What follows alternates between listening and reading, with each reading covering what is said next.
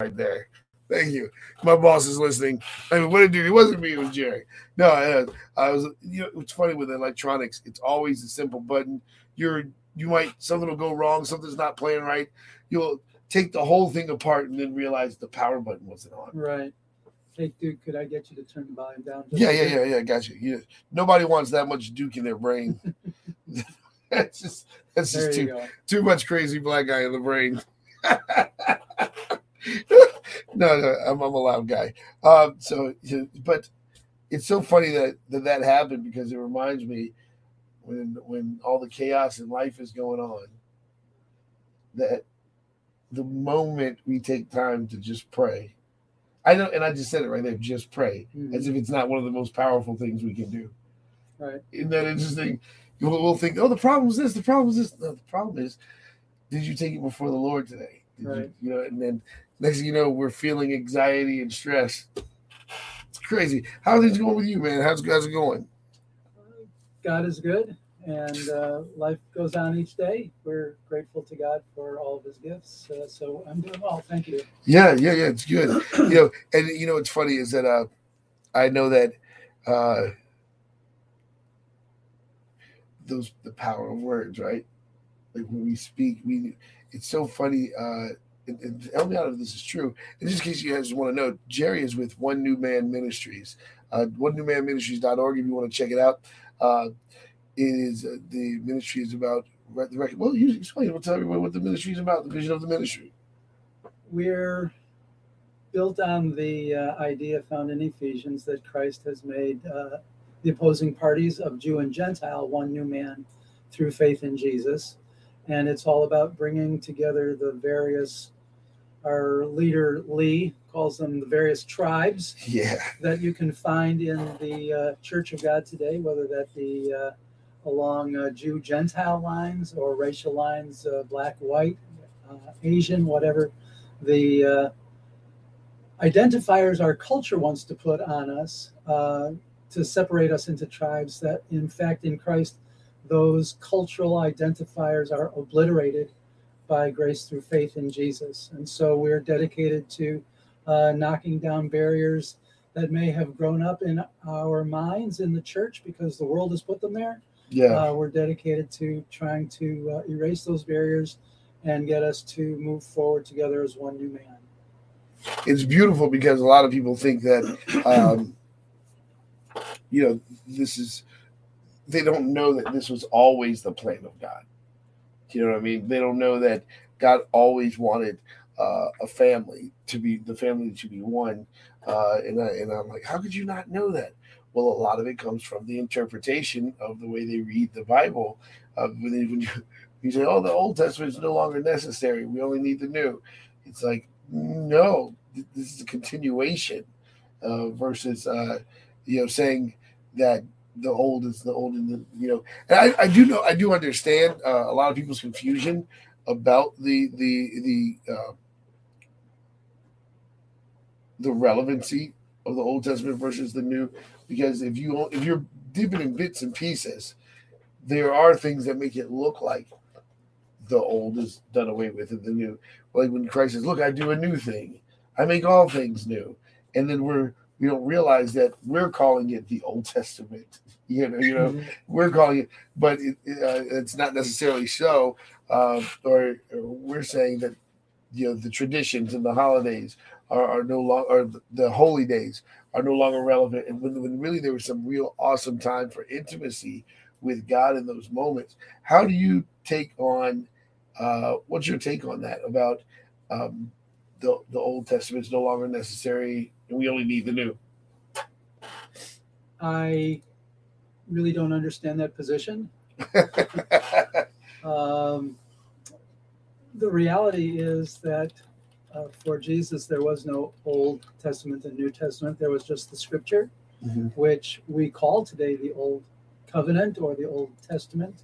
Uh, when Paul wrote to Timothy that all Scripture was God breathed, inspired by God, and profitable for uh, righteousness and teaching and doctrine, uh, that Scripture that he was talking about is what we call the Old Testament the uh, foundation that the prophets and the apostles built, the teaching about Jesus was all based upon the Old Testament. The New Testament, as we call it, is uh, littered, if I can use that word, Yeah. with Old Testament references. All of the points that the apostles made as they went about preaching the gospel were were proven. I guess you Yeah. can't see, I guess you can't see. No, they can't. the They can't. Our people, we got. We have our Streamyard audience can see it. but all, all of the points that they were making were backed up by Old Testament references. And so uh, to say that today, as New Testament people, uh, we don't require the teaching of the Old is just false. Yeah, and It's that's very short sighted because so much of what we learn about God, who He is, and His character, uh, is is found in the Old Testament, and not not really repeated in the New Testament because it was a given already.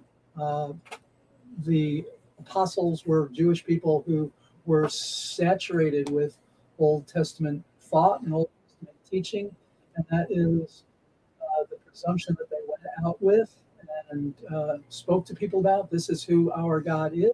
This is what He has done in Jesus, and this is what you need to do to respond to Him in faith. And this is what God is going to do when you enter into covenant with Him through faith in Jesus. He is going to make you a new man. you know. It's funny. Uh, when I look at movies, the the, the it, when I look at movies that were new in the '80s or in the '70s, they were new at this time, and it was really exciting to watch. And then uh, time goes on, and you go, "Oh man, you dress like that? You used to dress like that? Oh, cars used to look like that." You watch old movie, you start reminiscing. Oh wow, that used to look like that. I think it's funny that when they made the movies, and, and whatever was new in that day, they made the movies and they put it in there because they were capturing that time. So they didn't they, they didn't have to waste time in the movie saying this brand new 1989 Chevrolet or this this it, they already knew they knew what year they were in. They already knew how they communicate. They knew who the president so and so, President Reagan. You know, they didn't say, "Oh, we can't put the president's name in here because what if they think that we want to make it look as presidents?"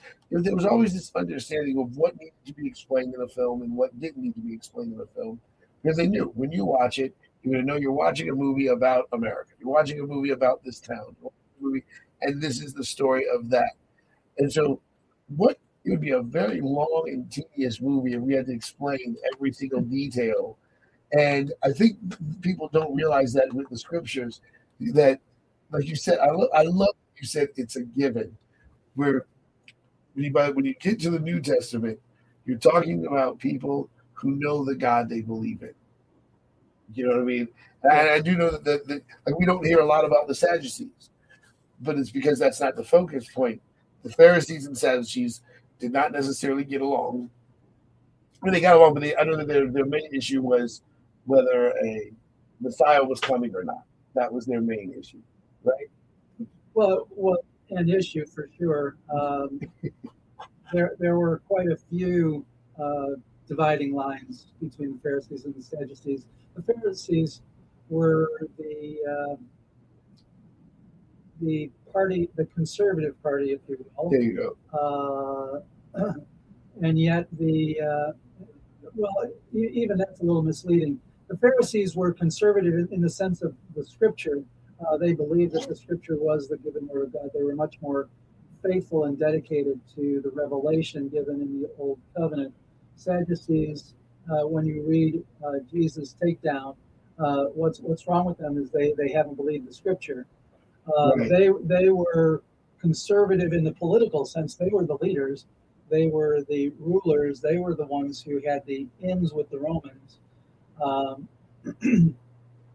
and so each of them had a a, a, uh particular what's the word I want uh, area area of of uh, of protection uh, that they, they they were they were looking to protect their their territory, uh, and the uh, issue of Messiah was was one issue for sure. Uh, the issue of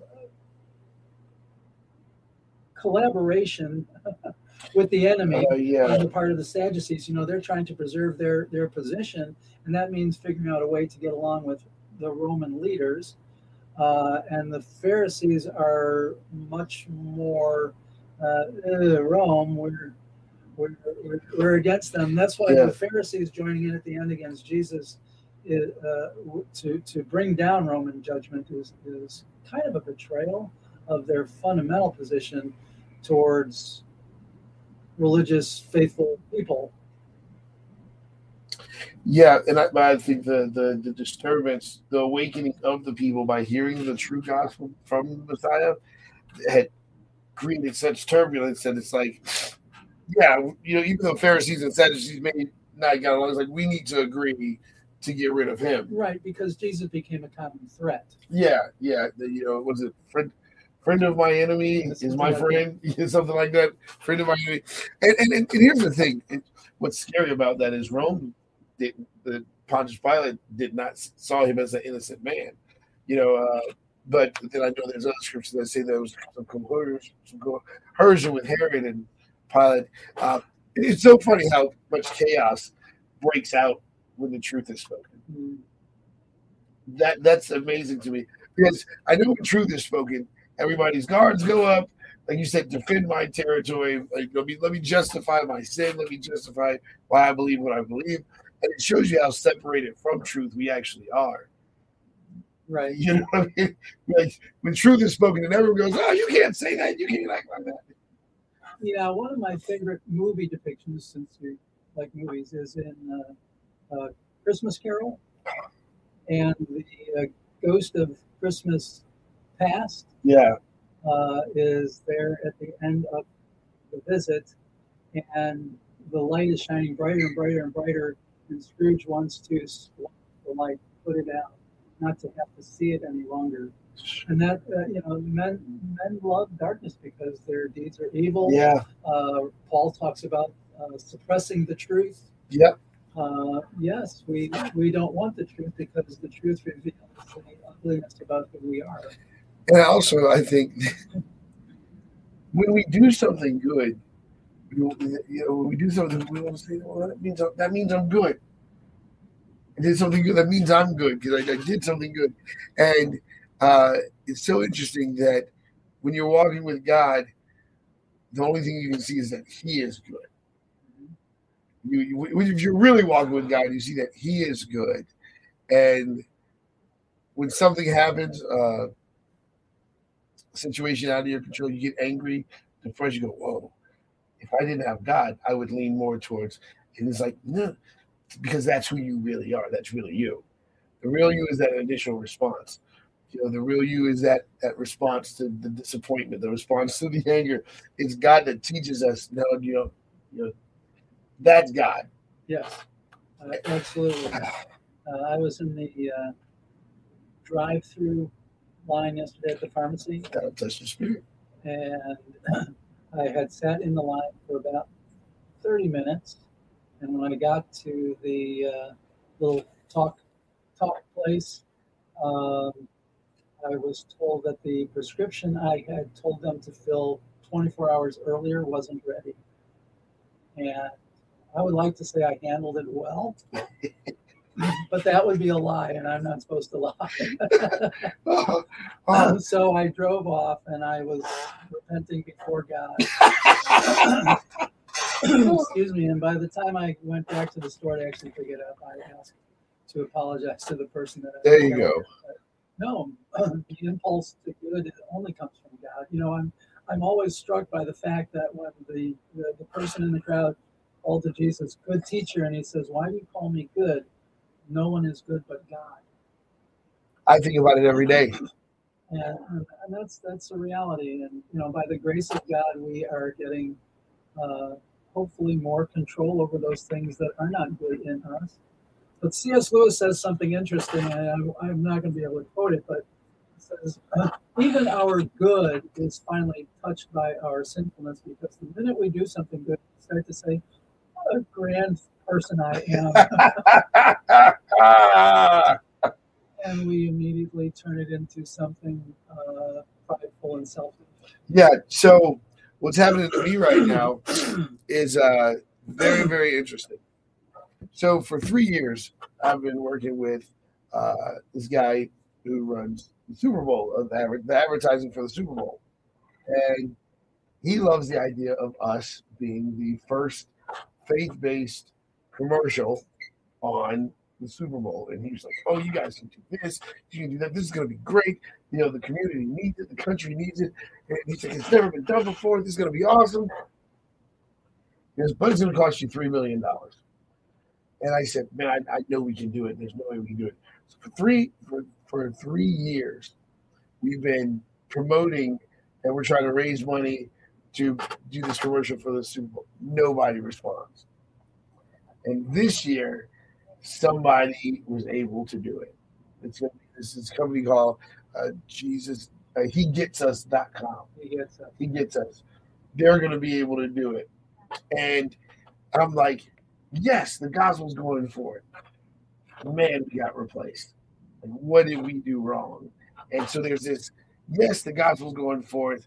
Ah, and then I'm going, what happened? Why? Because the, the, the guy was so excited. Well, God's like, we'll do. The gospel had to go forward. And now, so my flesh is like hurt by like this, even, I would even say discouraged in the sense. So it's so interesting because it's like, wait a minute. I get to come on the radio and share the gospel. I get to do this. I get to do this. I get to do this. This didn't happen, but it's happening. The gospel's going forth, and so God, I can I can see God maturing me in that area because it's like, okay, dude. Well, I know. I initially when He gave me the vision for it, I was so excited. Like, wow, this is going to be amazing. So many people are going to get saved. So many people are going to hear the gospel, and then for the people of God. You know, now we, we pushed it so hard, and for no one to respond, and then I see it boom, go up there. As a matter of fact, the fact that I like I know the guy that had to approve it because we were working with the guy that had to approve it on the Super Bowl. I know what his story is. He goes, "We've waited three years. You know, it's been three years. This is a great idea, and the people need everything he said was true." the people need to hear the gospel. You know, he's like, this is a perfect opportunity. If you, like he said, you know, they never even approached churches before, but the fact that I came to him and said, "How we would want to put a commercial up there? This is a great idea. It's never been done before. You know, let's do it." It's like he started going out. You know, I I didn't call him and like fuss at him. I called him and said, "Hey man, what happened?" And he said, man, it's been three years. This was a really good idea. He goes, and the people need to hear the gospel. I'm like, well, it will now. That was my response because it's true. And so I immediately felt the, instead of feeling the betrayal, like that was my job, you did my job. I initially I felt the, all right, the gospel's going for it. And I'm like, oh God, I need some scripture. Show me where, where this is. And he showed me when they asked Jesus, why is someone who's not following them preaching the gospel? He says, eh, if the gospel, then Yeah. Well, Duke, as you were saying that, I just thought of the verse that talks about some of us uh, plant, some of us water, but it's God who gives the increase. And you know, so you thought you were going to be the harvester, but you were just.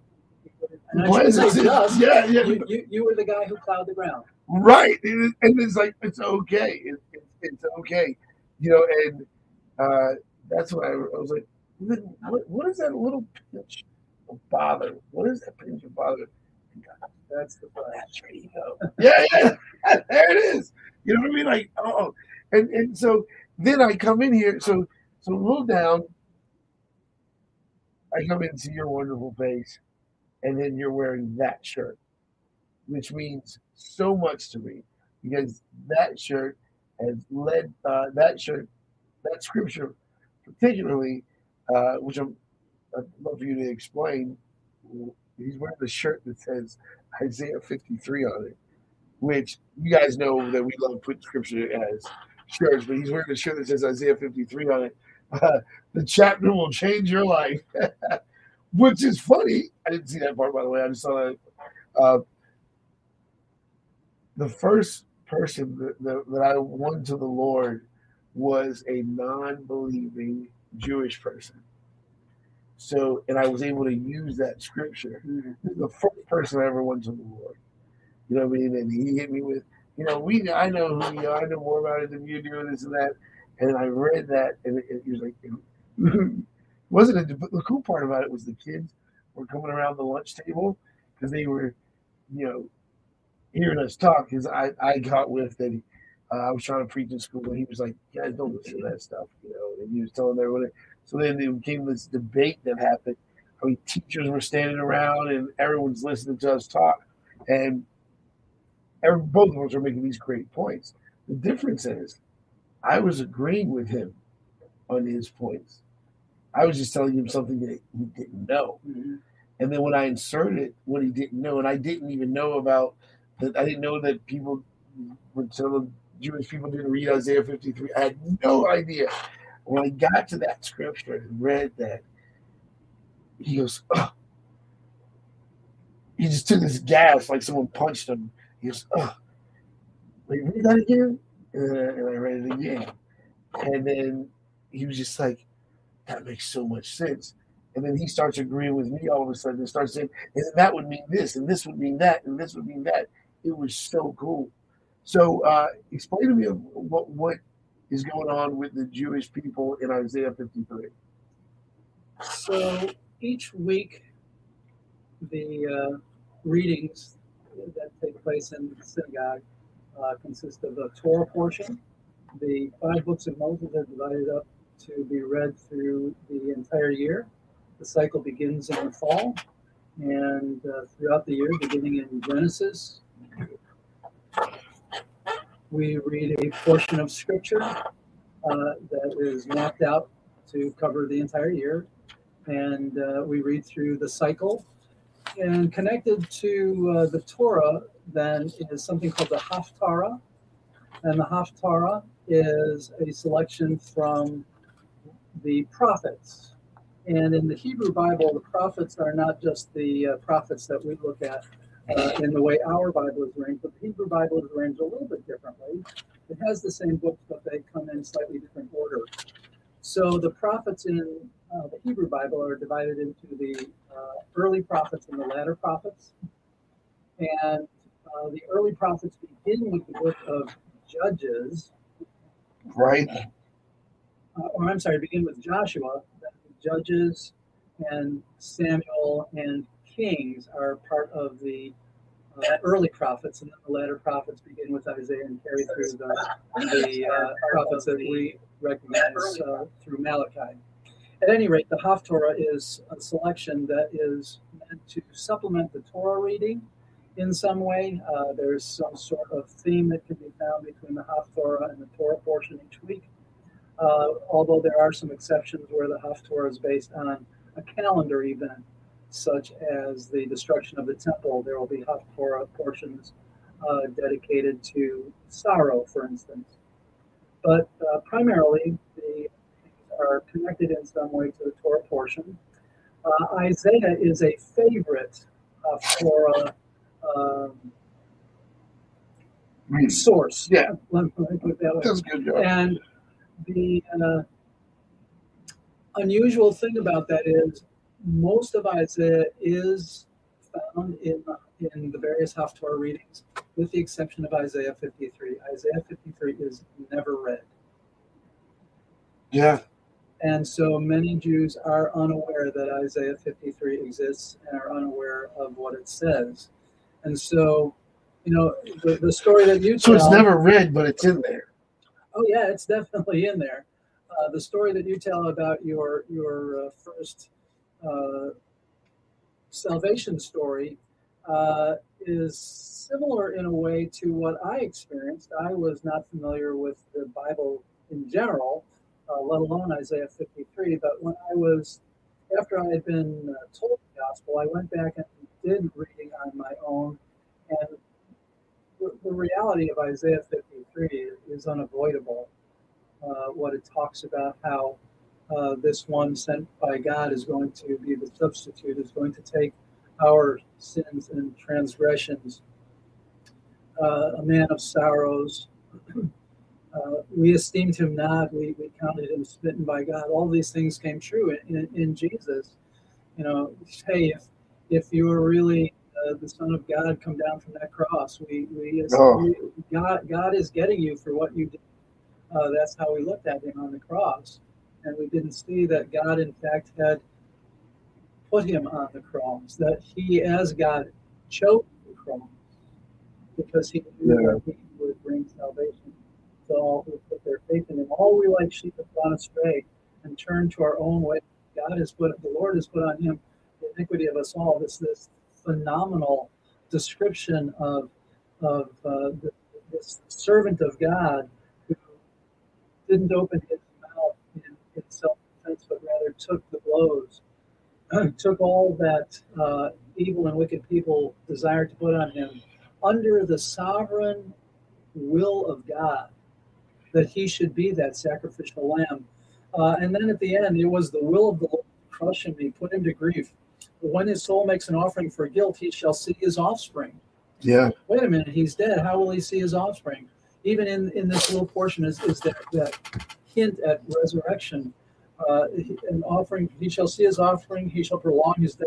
The will of the Lord shall prosper in his hand. It was the will of the Lord to crush him, yet the will of the Lord will prosper in his hand. It's, you know, it's, it's remarkable. Uh, th- this, this, this tremendous. I love the way you're saying. I can listen to you talk all day.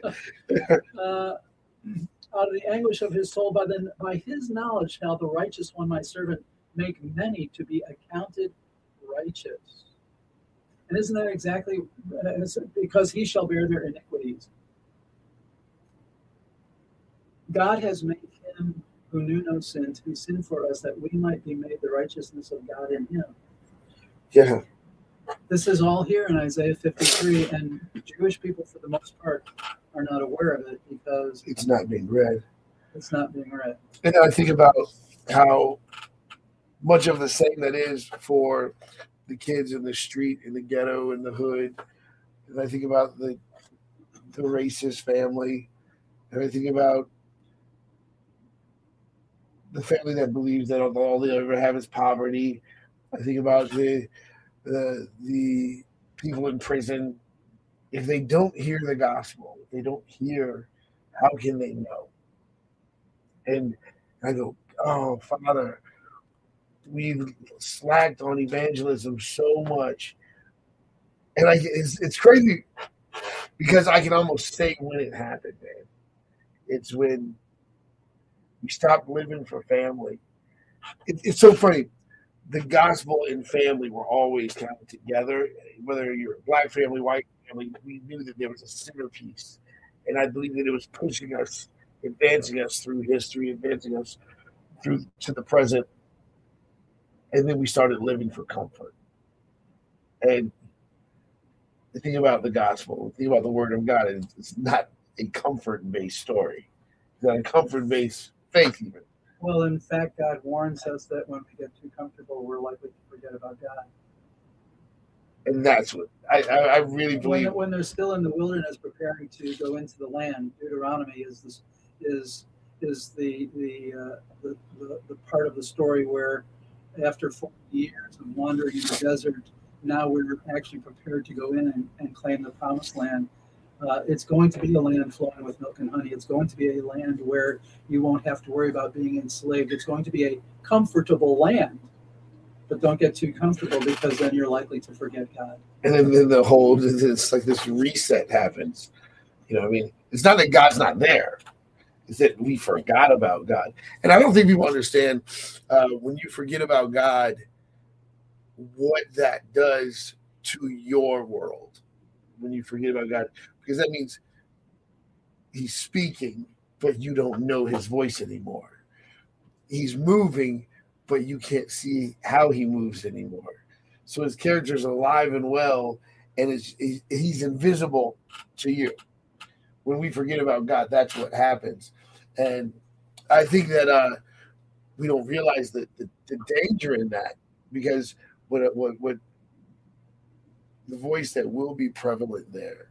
And I've, I've had friends say, "Man, y'all act like the devil's everywhere." I said, "No, no, don't. The voice that's really prevalent when you can't hear the voice of God is yours, and that's the most dangerous voice." You know, I think it's interesting. No matter how many times that we betray ourselves, bring the wrong people into our lives, eat the wrong foods, this, this that. No matter what we do to ourselves, we, we we may even not forgive ourselves, but we still trust ourselves. Isn't that interesting? No matter what we do wrong to us, we're still like, I have an idea to fix you. And usually it's a horrible idea. You know, you're in your third marriage and you go, I have an idea. I'm going to get married again. That's going to fix my problem. We need more kids. Yes, that's the idea. I, that, not and, and then when things don't go wrong, it's like, where is God? So not only do we continuously trust ourselves after we continuously betray ourselves when we forget God, we then turn around and remember Him when it comes to blaming Him. That's when we go, oh, if God loved me, He did this. God, or, or when we got ourselves in a situation, and I go, God, you know, Father, how do how does that make you feel? I, I always ask Father, how does that make you feel? You know what I mean? And you'll always go back to his grieving heart being filled like this is my I said. Who am I well That will pleased, that will pleased, like I'm my pleasure is now in him. Because he's looking at it like this is forgiven. It's on him. The faith is required, but the sins are on him. And I'm like, whoa. But that's what makes Ephesians so beautiful and says that we are accepted in the beloved. That that well pleased, I am in Christ, also is said about me. And that's what's remarkable. And if we truly understand that, that's why sin is such a burden to us. It ought to, and it ought to be a burden to us. And if it's not, there's something wrong with our, our perspective about yeah. things. You know, because it says, you know, um, grace teaches us to deny ungodliness, and it teaches us to live soberly and righteously in this world. Grace does not say, "Hey, if I sin, it's no big deal because I'm covered by the blood of Christ." No, that's not grace. Right. Grace teaches us to live soberly and righteously and to die on, deny ungodliness. That's what it says in, in Titus, right? That's what Paul wrote to, to this, this young leader in Crete. He said, uh, This is the true understanding of grace. And you know, what's funny is that I, I do know that. Um, man, I, listen, guys, we, I am not trying to sell you on One New Man Ministries. Uh, this is just the reality, the direction that the Father is going. And the reason why I, I prefaced it with that is because it's something about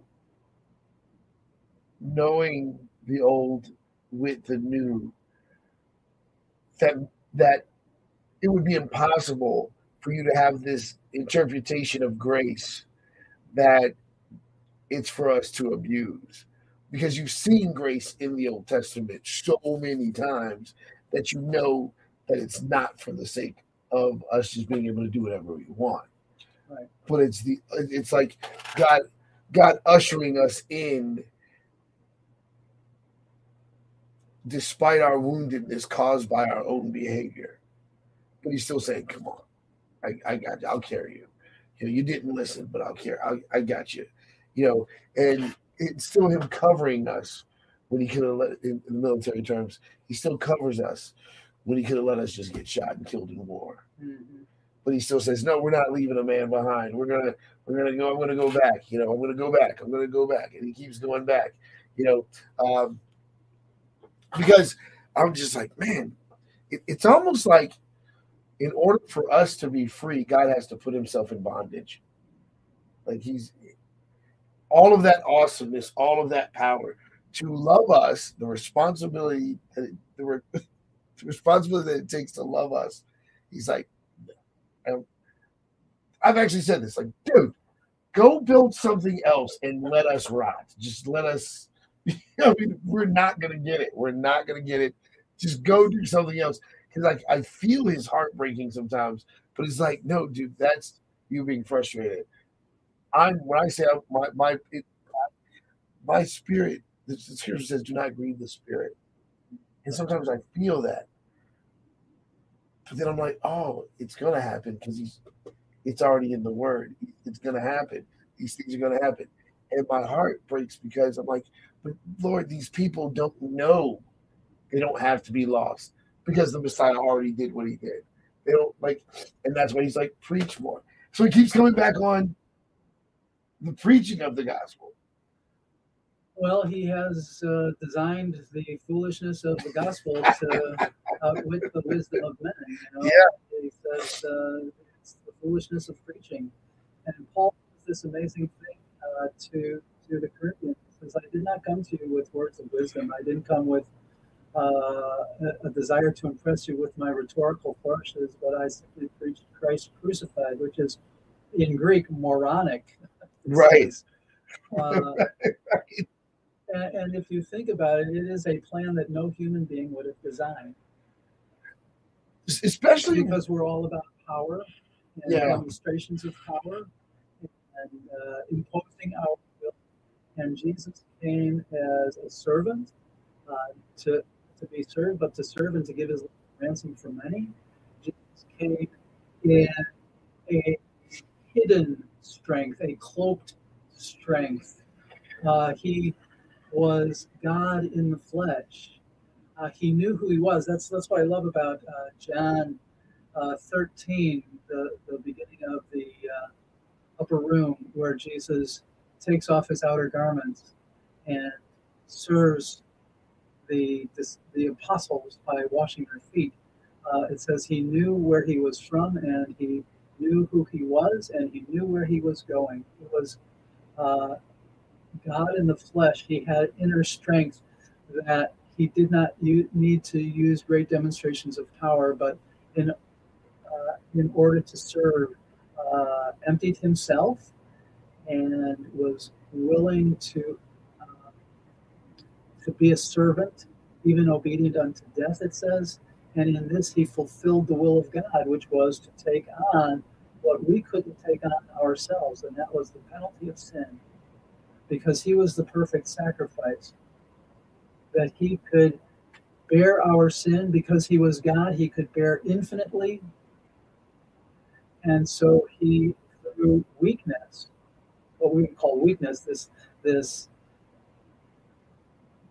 willingness to turn himself over to wicked men to do what they desired to do, yet still under the sovereign plan of God. It's just also amazing how it comes together that through that weakness, uh, through that moronic, from the world's point of view, demonstration of of godly power, he did something that could not otherwise have been done. it just sounds. First of all, that was like poetry, and you're right. It, it sounds ridiculous because it's like um Well, let me just tie this to Isaiah 53. This is exactly the Yeah. problem that, No, that no, the no, Jewish people of Jesus' day and Jewish people today would say the same thing. This is not what Messiah came to do. Messiah came to destroy the enemies yeah and, and promote uh, the Jewish people to the head of the nations. And that is certainly still part of the plan. But the We plan could not, that part of the plan could not take place until God had reconciled the world to himself through Jesus Christ. I, I and I, I watched a brother oh, and I loved his ministry so much, but I watched him struggle with appeasing the common thought, uh, especially because it, was a conversation that uh, Bill O'Reilly was having uh, with. And uh, Bill, Bill O'Reilly was having a, a, a interview with uh, a preacher who had acquired the fire. And I used to, have you ever heard of Acquire the Fire? YWAM, right? Uh, yeah, right around that time, uh, they were part of it, I think. Acquire the Fire. Mhm, It was a big youth conference. Yep. Yeah. And I saw the position that the, the guy was in, the, the preacher was in, because he's trying not to be scary.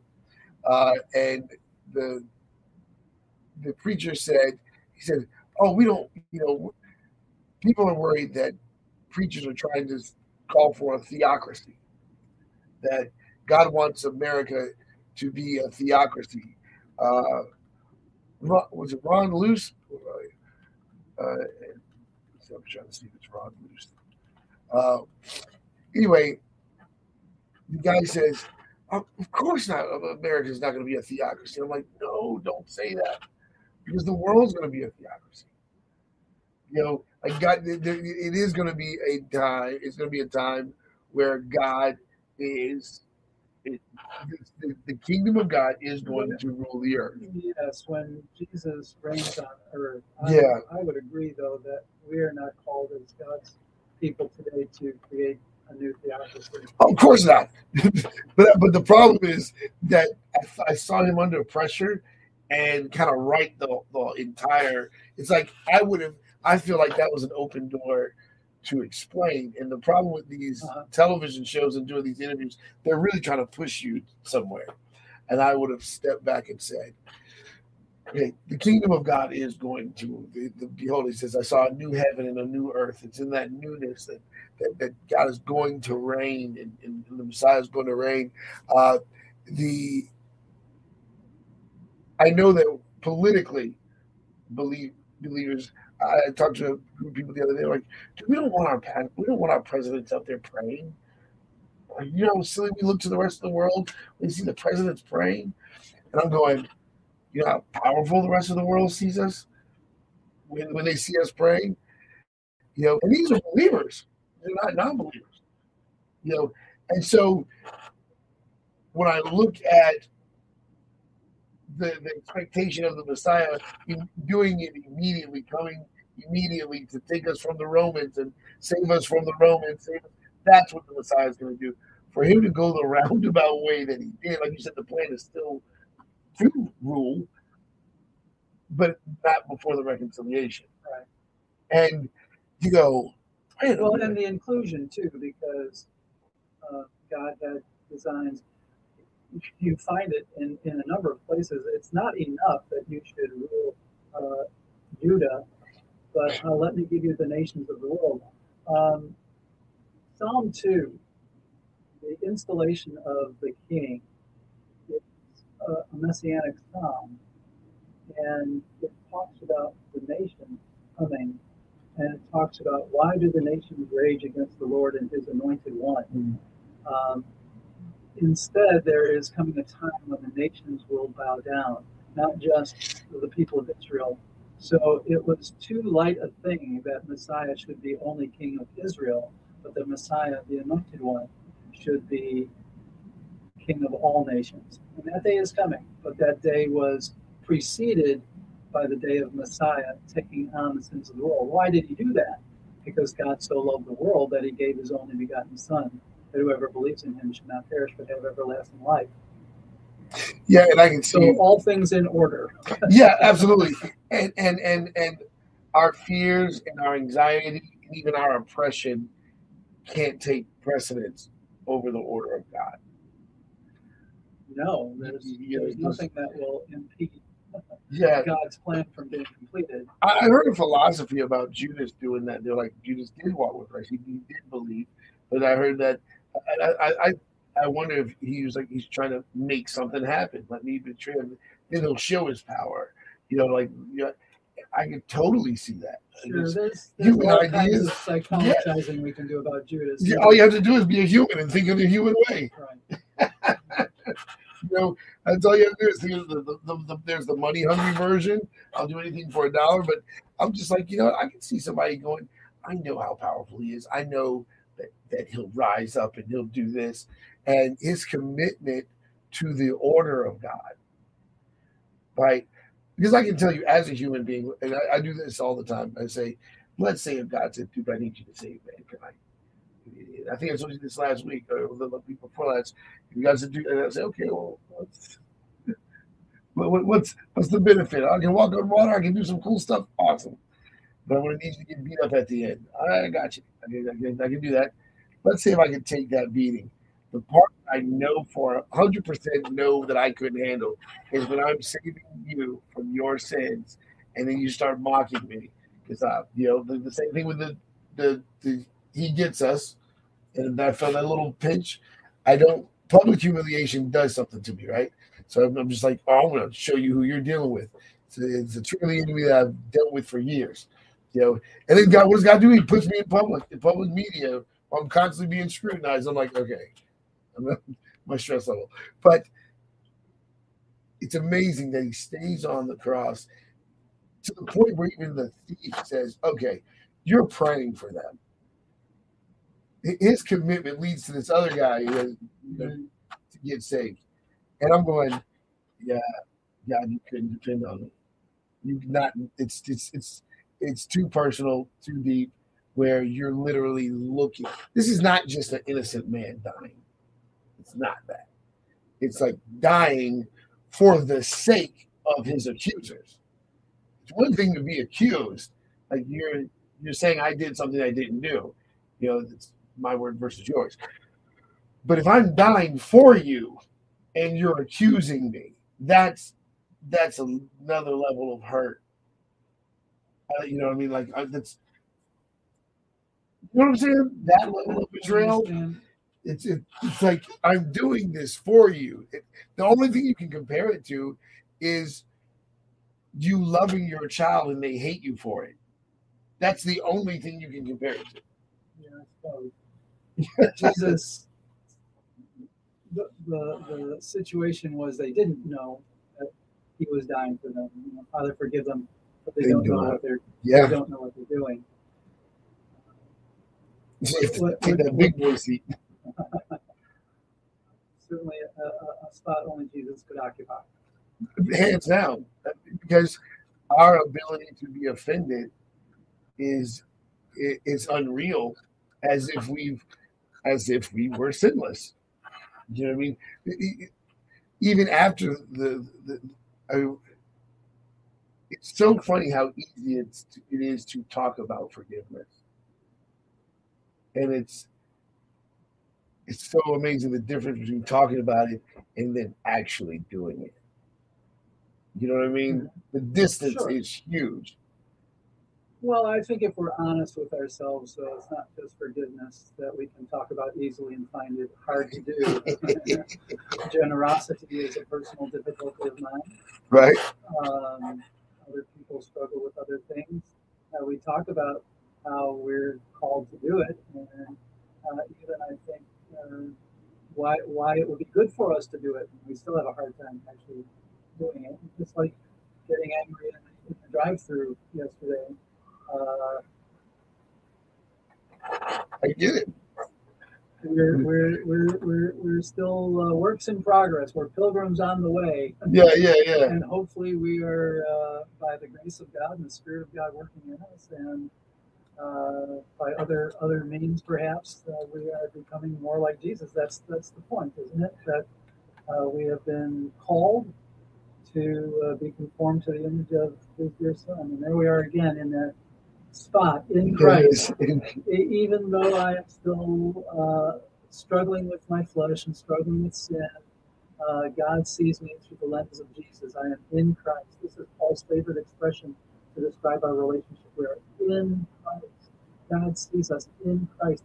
He has counted to us Christ's righteousness, and Christ has taken our sin and put it to death on the cross so that we are accepted in the beloved. God looks at us and well pleased, not because of anything more than the faith have put in Jesus. Yeah. You know, I, I know that I know that there's a lot of different religions out there. I know that for my atheist listeners, uh, that's one of the biggest turnoffs. Is like, how do you know who's right? How do you know who's right? How do you know who's right? And this is where I gotta celebrate he gets us. You know? Because the reality is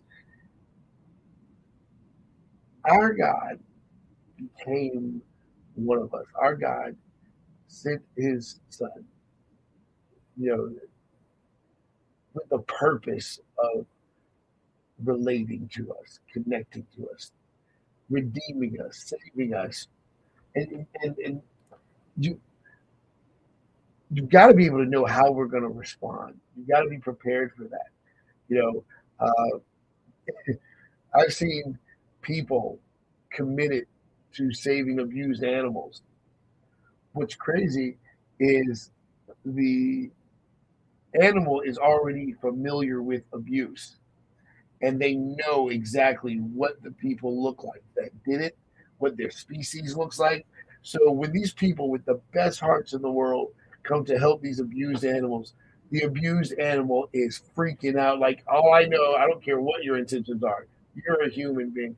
And sometimes, um, my atheist brothers and sisters, sometimes you can see religion like that. You can see people who even use the term God like that. You can see, you know, uh, anything that has to do with deities, and, and you can freak out because you think this is going to be the same old thing.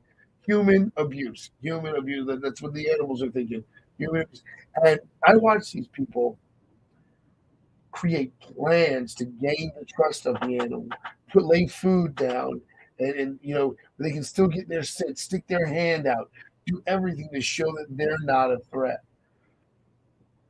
And then they eventually the trust is built, and they but they take however long it takes. Right. And they bring the animal in, and now the animal, and they're able to bring them, you know, to healing and, and restoration. And I go, oh my God, Father, you do that the guy that thought he was going to be dead at 13 from alcohol addiction finds you when he was 50. Been drinking since he was 13, finds you when he's 50, and now he's on fire for God. His mother and father passes away, never even knew that their prayers were answered. They probably did know, but not the way they thought. They wanted to see their son, but the fact that the father never let them go because he was constantly with them, kind of walking through that process now, if you talk to this person, he knows that you're not going to listen for the entire story from 13 to 50. But he knows that he was talking to God the entire time from 13 to 50. He knows that God was talking to him. He knows there was a time when he didn't listen, there were times that he didn't know.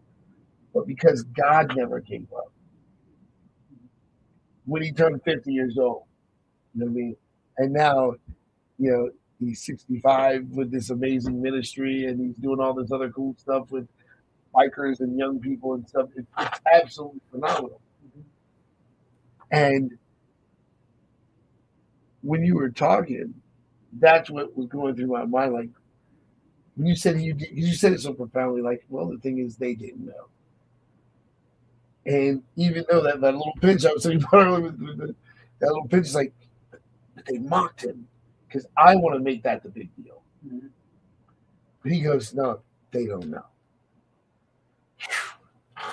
That's for him to rise above his own offense. Do you even think he was offended?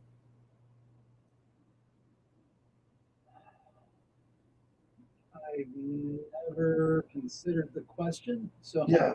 I'm hesitant to just jump in and say one way or another. Uh, is God offended? Because that's really the question we're asking.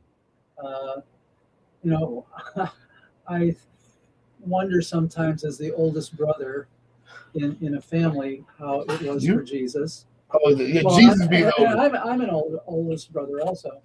And, um, you know, we, we know from their later interactions that they didn't think much of his claims. Right. right? Very and true. So uh, they, you know, Jesus was definitely a different kind of kid. Yeah. I mean, it, it's, no doubt. It's, it's without doubt that, that he, he was different than other kids. Uh, he was perfectly obedient to his parents. He never spoke angrily. He never lost his temper. He, he, he didn't throw a temper tantrum. um, you know, and so his brothers at, at an age where they were old enough to, to recognize all that, uh, I'm sure gave him a rough time. Um, I don't know uh, what kind of games uh, Jewish kids at that time played, but I'm sure there was roughhousing, and I don't know where Jesus might have fit in with that sort of thing. Uh, but was he ever offended by how his brothers treated him? I, I would guess probably not. Yeah, because the the, the, the his the, the passion would have blocked it out. And so, I mean, throughout his life, I mean, he's he's he's he's God in the flesh, and this is this is a, a mystery ultimately to us. What we know that he gave up his divine prerogative to exercise his own will. That's what it says in Philippians. Yeah. He became submissive, completely submissive to the Father. In Hebrews, it says that he learned obedience through suffering, that he, he had a, a learning curve in some areas for sure, even though he was God. but there's there's there's still this mystery of how does that god and human interact in jesus as he lives out his life uh, and and whether he he was offended uh, ultimately at the cross I, I, would have to say no that he he was yeah. so satisfied in the knowledge that he was doing the father's will that even if that included what this was he couldn't be offended by it yeah yeah listen we're gonna be right back we got to take a quick break I don't want to get into it. I got to play this commercial before I get yelled at. like, Doug, stop. Play the commercial. All right. We'll be right back. When I say right back, we're coming back like, like 10 seconds.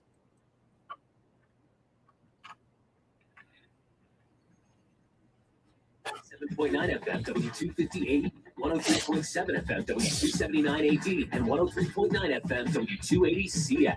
WJLC, Virginia Beach, Norfolk, Chesapeake, Chesapeake, Portsmouth, Suffolk, Suffolk, and all of Hampton Roads. Positive Hit Radio, Current FM.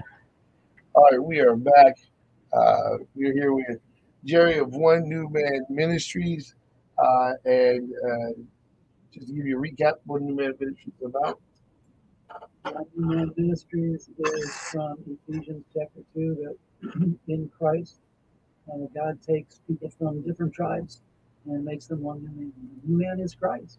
Yeah. And we are called to live with Christ each day. Excuse me.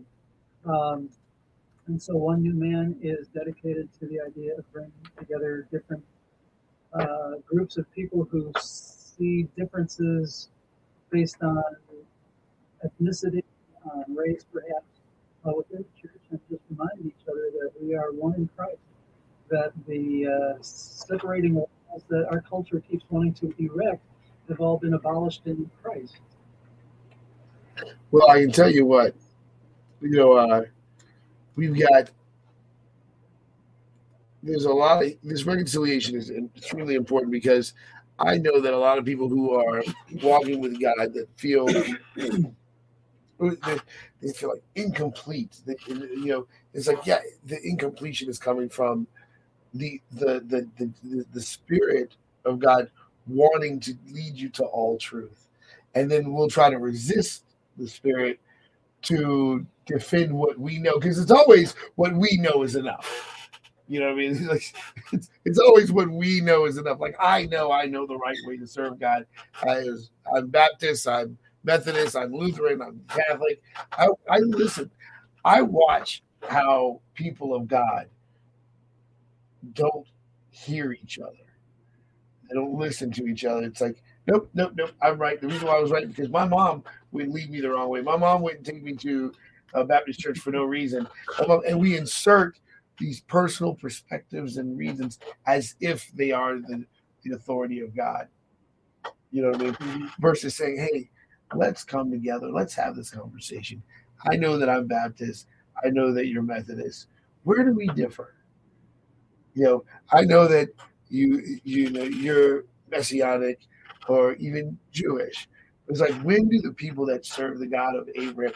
I I would have to even include, you know, anyone that claims Abraham, Isaac, you know, and Jacob as as their source. When do we come together and have this conversation and say, hey, first of all, the world can do it with the UN. The world can do it, and they're just trying to figure out how to control the world. We're saying we're, we're people who believe in the God of Abraham, Isaac, and Jacob.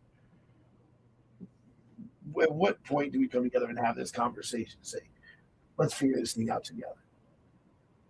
Or do you think that's even possible? I guess I would say we need to be doing it all the time.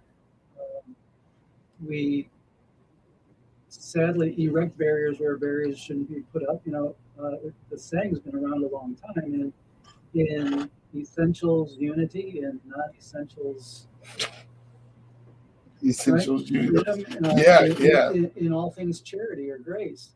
Uh, we need to decide once more what are the essentials. Uh, what what are Wow. the things that make us one in Christ, and then to recognize that there are things that we differ about that are not essential and are not a reason to break fellowship. And that gets us into an interesting situation about who can take communion in our churches. Uh, but breaking fellowship uh, over things that may not be core, may not be essential. Uh, when we break fellowship over uh, the nature of baptism, even you know, there's there are uh, people who believe. The uh, only way, yeah. well, let, us start at the core. People who believe that Jesus is the Christ, the Son of God, who uh, died for our sins and was resurrected and, and rose the third day, uh, sits at the right hand of God. I believe in God the Father. I Yep. believe in God the Son. I, you know, the, the, The court. but then when we get to baptism, some people say, I believe all that about God, but here's what I think about baptism. I think we should be baptizing our infants as a sign of the covenant. And others who say, no, we have to baptize people who are old enough to understand what they're doing, who have made a, a, a confession of Christ. And so we separate over something that is important, but has room for some biblical backing on both sides Yeah, and is not essential to our salvation. yeah. And so, what's what's sad about that then is the world sees division, and uh, So what what we what we often do though is, is we say that we recognize that division also, and it's an important enough division to us to say you are on the outside, and so you have churches that will not allow people to come to their fellowship table, the Lord's Supper, Yeah, uh, because you don't don't toe the line in this particular area that I would say is a non-essential. yeah. As a matter of fact, unfortunately, uh, you know, this is where it gets weird. Uh, we both know that God uses uh, God uses marriage kind of as a reflection of His commitment to us. You know, he, he, the the concept of marriage kind of reflects His relationship with us in a big way. And it's so interesting that these non-essentials are sometimes the same things that divide households. You know, the the the, the small things that we hold on to instead of showing each other love, we will create tension in the house over things that don't matter. Mm-hmm. And that kind of same reality it's like that same exact analogy. When you when you were talking, I was like, this sounds like a, a husband and wife making small issues big, and then it leads to the divorce. You know, I wanted the red car, you got the blue car. I wanted a Honda, you got the Ford. Yeah, I, I wanted the, the couch, you didn't let me get the couch. But you were like, doesn't matter. We made a covenant with God. We're together. We have each other. We love each other. And those small issues can paint a picture that aren't even real. And next thing you know, you don't love. You're looking at your husband and wife with, "Oh, how did I get tied up with you?" Or, you know, when really you forgot the reasons why you fell in love with them in the first place. It's the same thing with the body of Christ. We we got to remember, I think, to not try to make the church or the Bible or even God our desire like what we want him to be. We have to, we have to, we have to kind of like. I love what you said when you said that Yeshua became completely submitted to the will of the Father. Like that became his identity. I honestly believe that because of the Messiah, we have a roadmap on how to do that. to to literally be to allow him the will of God to infuse and eventually take over our identity and become our identity where we now are the word made flesh. We now are reflecting God the way we were originally supposed to. Mhm. I think that's the end goal.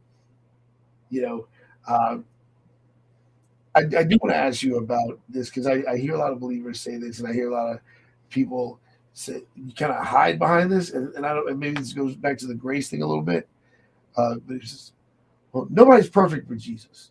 No, no one's perfect with Jesus, and I often hear that as a defense mechanism of why why I have permission to sin. This is what a lot of people say. Is, well, you no one's perfect with you. You talk like everyone's supposed to be perfect. No one's perfect with Jesus. Uh, what's the misconception on that? Why does that bother me so much when I hear that? Well, let's go back to the Old Covenant. Mhm. And it's interesting that this week uh, we are reading the Torah portion includes Exodus 20, which is the Ten Commandments. And the companion Haftarah is Isaiah 6, the vision of God in the temple when King Uzziah died. And what what is this vision? He sees the vision of the Lord sitting on his throne, and just the train of his robe fills the temple, and the seraphim are flying back and forth. And what are they saying? They're saying, well, in Hebrew, they're saying, Kadosh, Kadosh, Kadosh, holy, holy, holy is the Lord of hosts. The whole earth is full of his glory. Now, we need to recall that not only is God holy, but he says to Israel, Because I'm holy, you shall be holy also. And so when Jesus is confronted on this subject, he says, uh, You shall be perfect as the Father in heaven is perfect. Does that mean without sin? No. Because when we study the concept in the Old Covenant, we understand that perfection uh, is, is really the idea of integrity, of, of wholeness, of, of being unified. And so, if we are unifying ourselves with God, we are mimicking His holiness, we are walking in perfection. We can step out of that, obviously, Right? and we at that point like isaiah you know it's interesting. He says woe is me. I heard somebody say this one time. He says well I, he says i am undone. What does it mean to be oh, yeah. undone? He said he was no longer integrated. Integrate is a different version of integrity. He was disintegrated because he was in the presence of the holy god but we see grace at that moment too. What does God do? He says, I am undone. I am a man of unclean lips in the midst of a people of unclean lips. And God sends his angel from the altar with the purifying fire. Yeah. Grace comes because he wasn't holy like God was holy, but he could be made perfect and integrated in God's presence through God's grace. And so when people say that uh, you know, perfect. only God is perfect, well, yes, that is true in a sense, but it's not an accurate biblical picture of what God is calling to us and what God means by integrity uh, or, or by perfection. He's talking about this integrated personality, one with God. That is the result of recognizing I am disintegrated, Yeah. Yeah. Yeah. but God can make me whole through His and it, and it's it, it, that's why I said I always felt like it was this defense mechanism.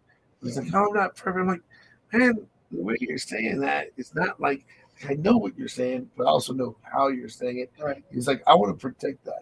I, you know what it is? Once we find out that we can achieve, because there's no scripture that says that we cannot be what God called us to be. There's not one scripture that says we are. It is unattainable for us to be who God called us to be. It, it doesn't exist. Everything is he's saying you can, you can.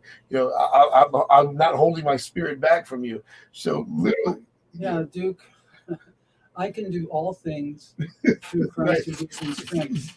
And that all things isn't every single thing I can imagine, but it's everything that God has called me to do. Right. So if God has called us towards perfection, we can do it. We can in- do it. in Christ.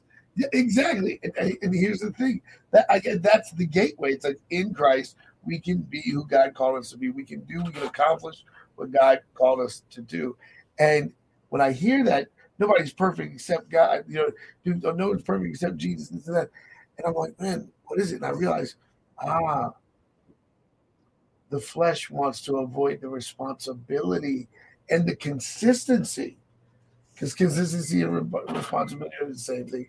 There are days when my kids were babies that I'd get up and I'm full of vigor and I'm like, yeah, let's go. We're gonna party. with-" It's four o'clock in the morning. Feed the baby in a good mood.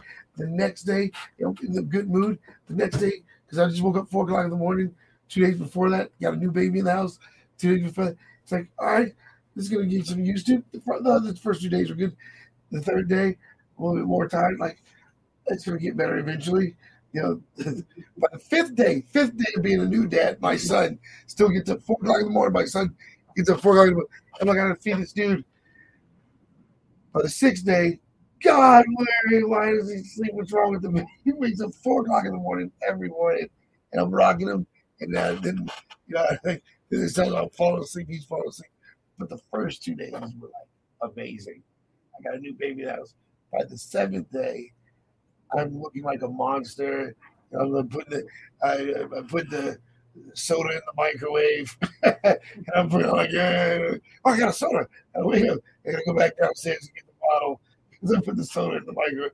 I get the bottle, and then I walk up with the powder, because I and then I gotta go back downstairs. 'cause And I'm like, what is happening right now?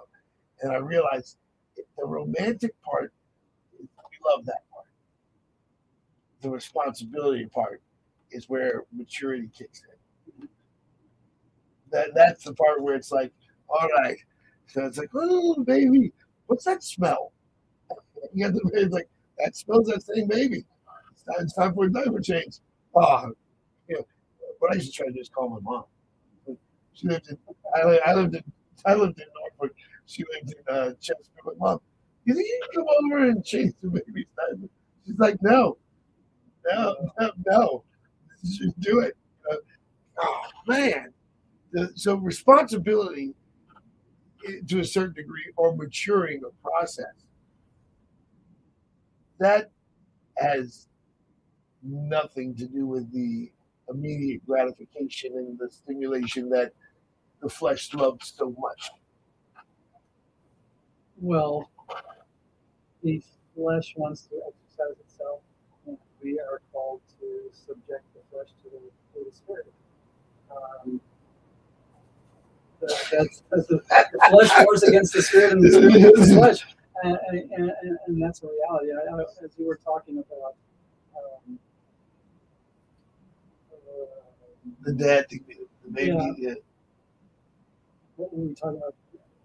Oh, uh, the, the, the using I'm, I'm, I'm, I'm not perfect. Yeah, yeah. Um, what I what I relate that to is uh, many times still after 50 years of marriage, difficulty, the unwillingness to say to my wife, "I'm sorry," Oh yeah. and I will use a version of "I'm not perfect," not necessarily that, those words, but a version.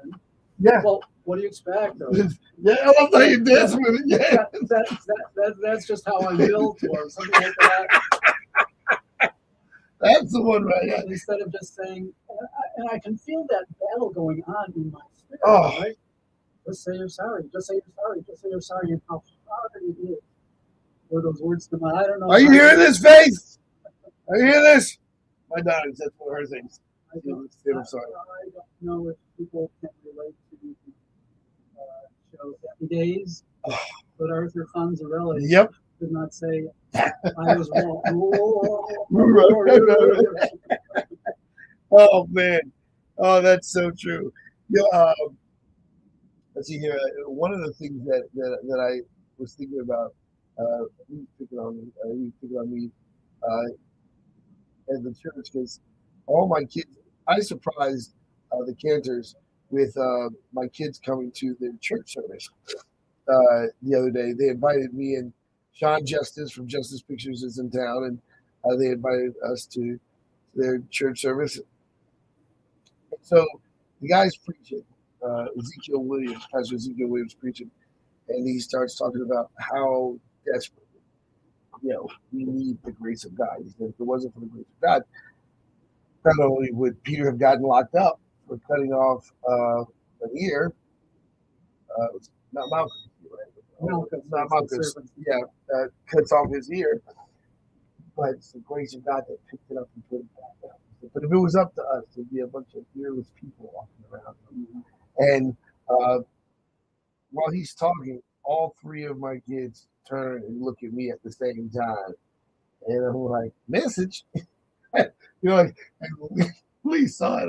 I, I looked and I was like, look, man, I'm working on it. Like, yeah, it's like, it's like, they're not looking at me. It's like, hey, I'm good, man.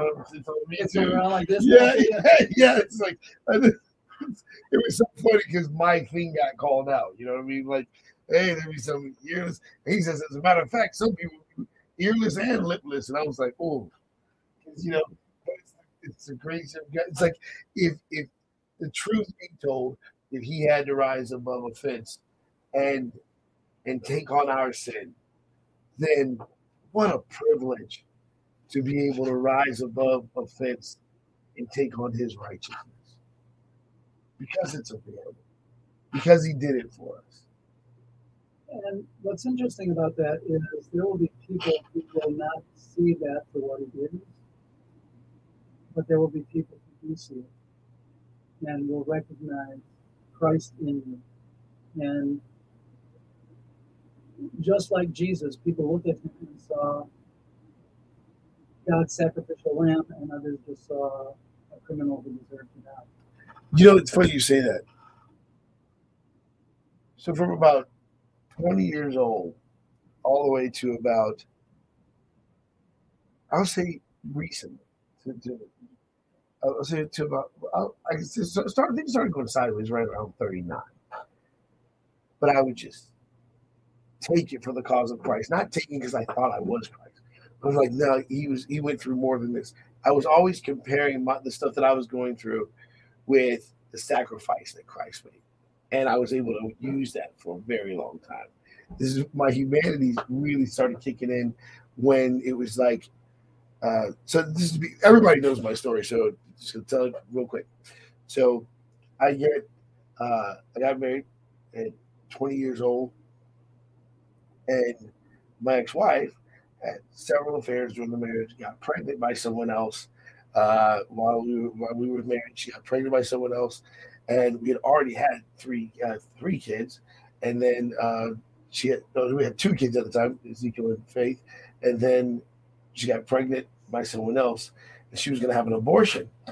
God tells me to save the child. I'm like, whoa, this is deep. Because you know, divorce is the uh, adultery is the reason why you can get divorced.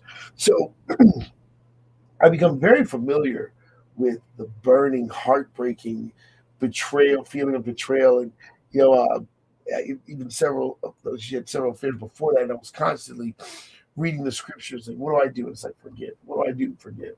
He takes me, he shows me Hosea, and I'm like, oh wow, you know, you know, I get to do this for real, and I take that on, but I still had this expectation that everything was going to be fine at the end.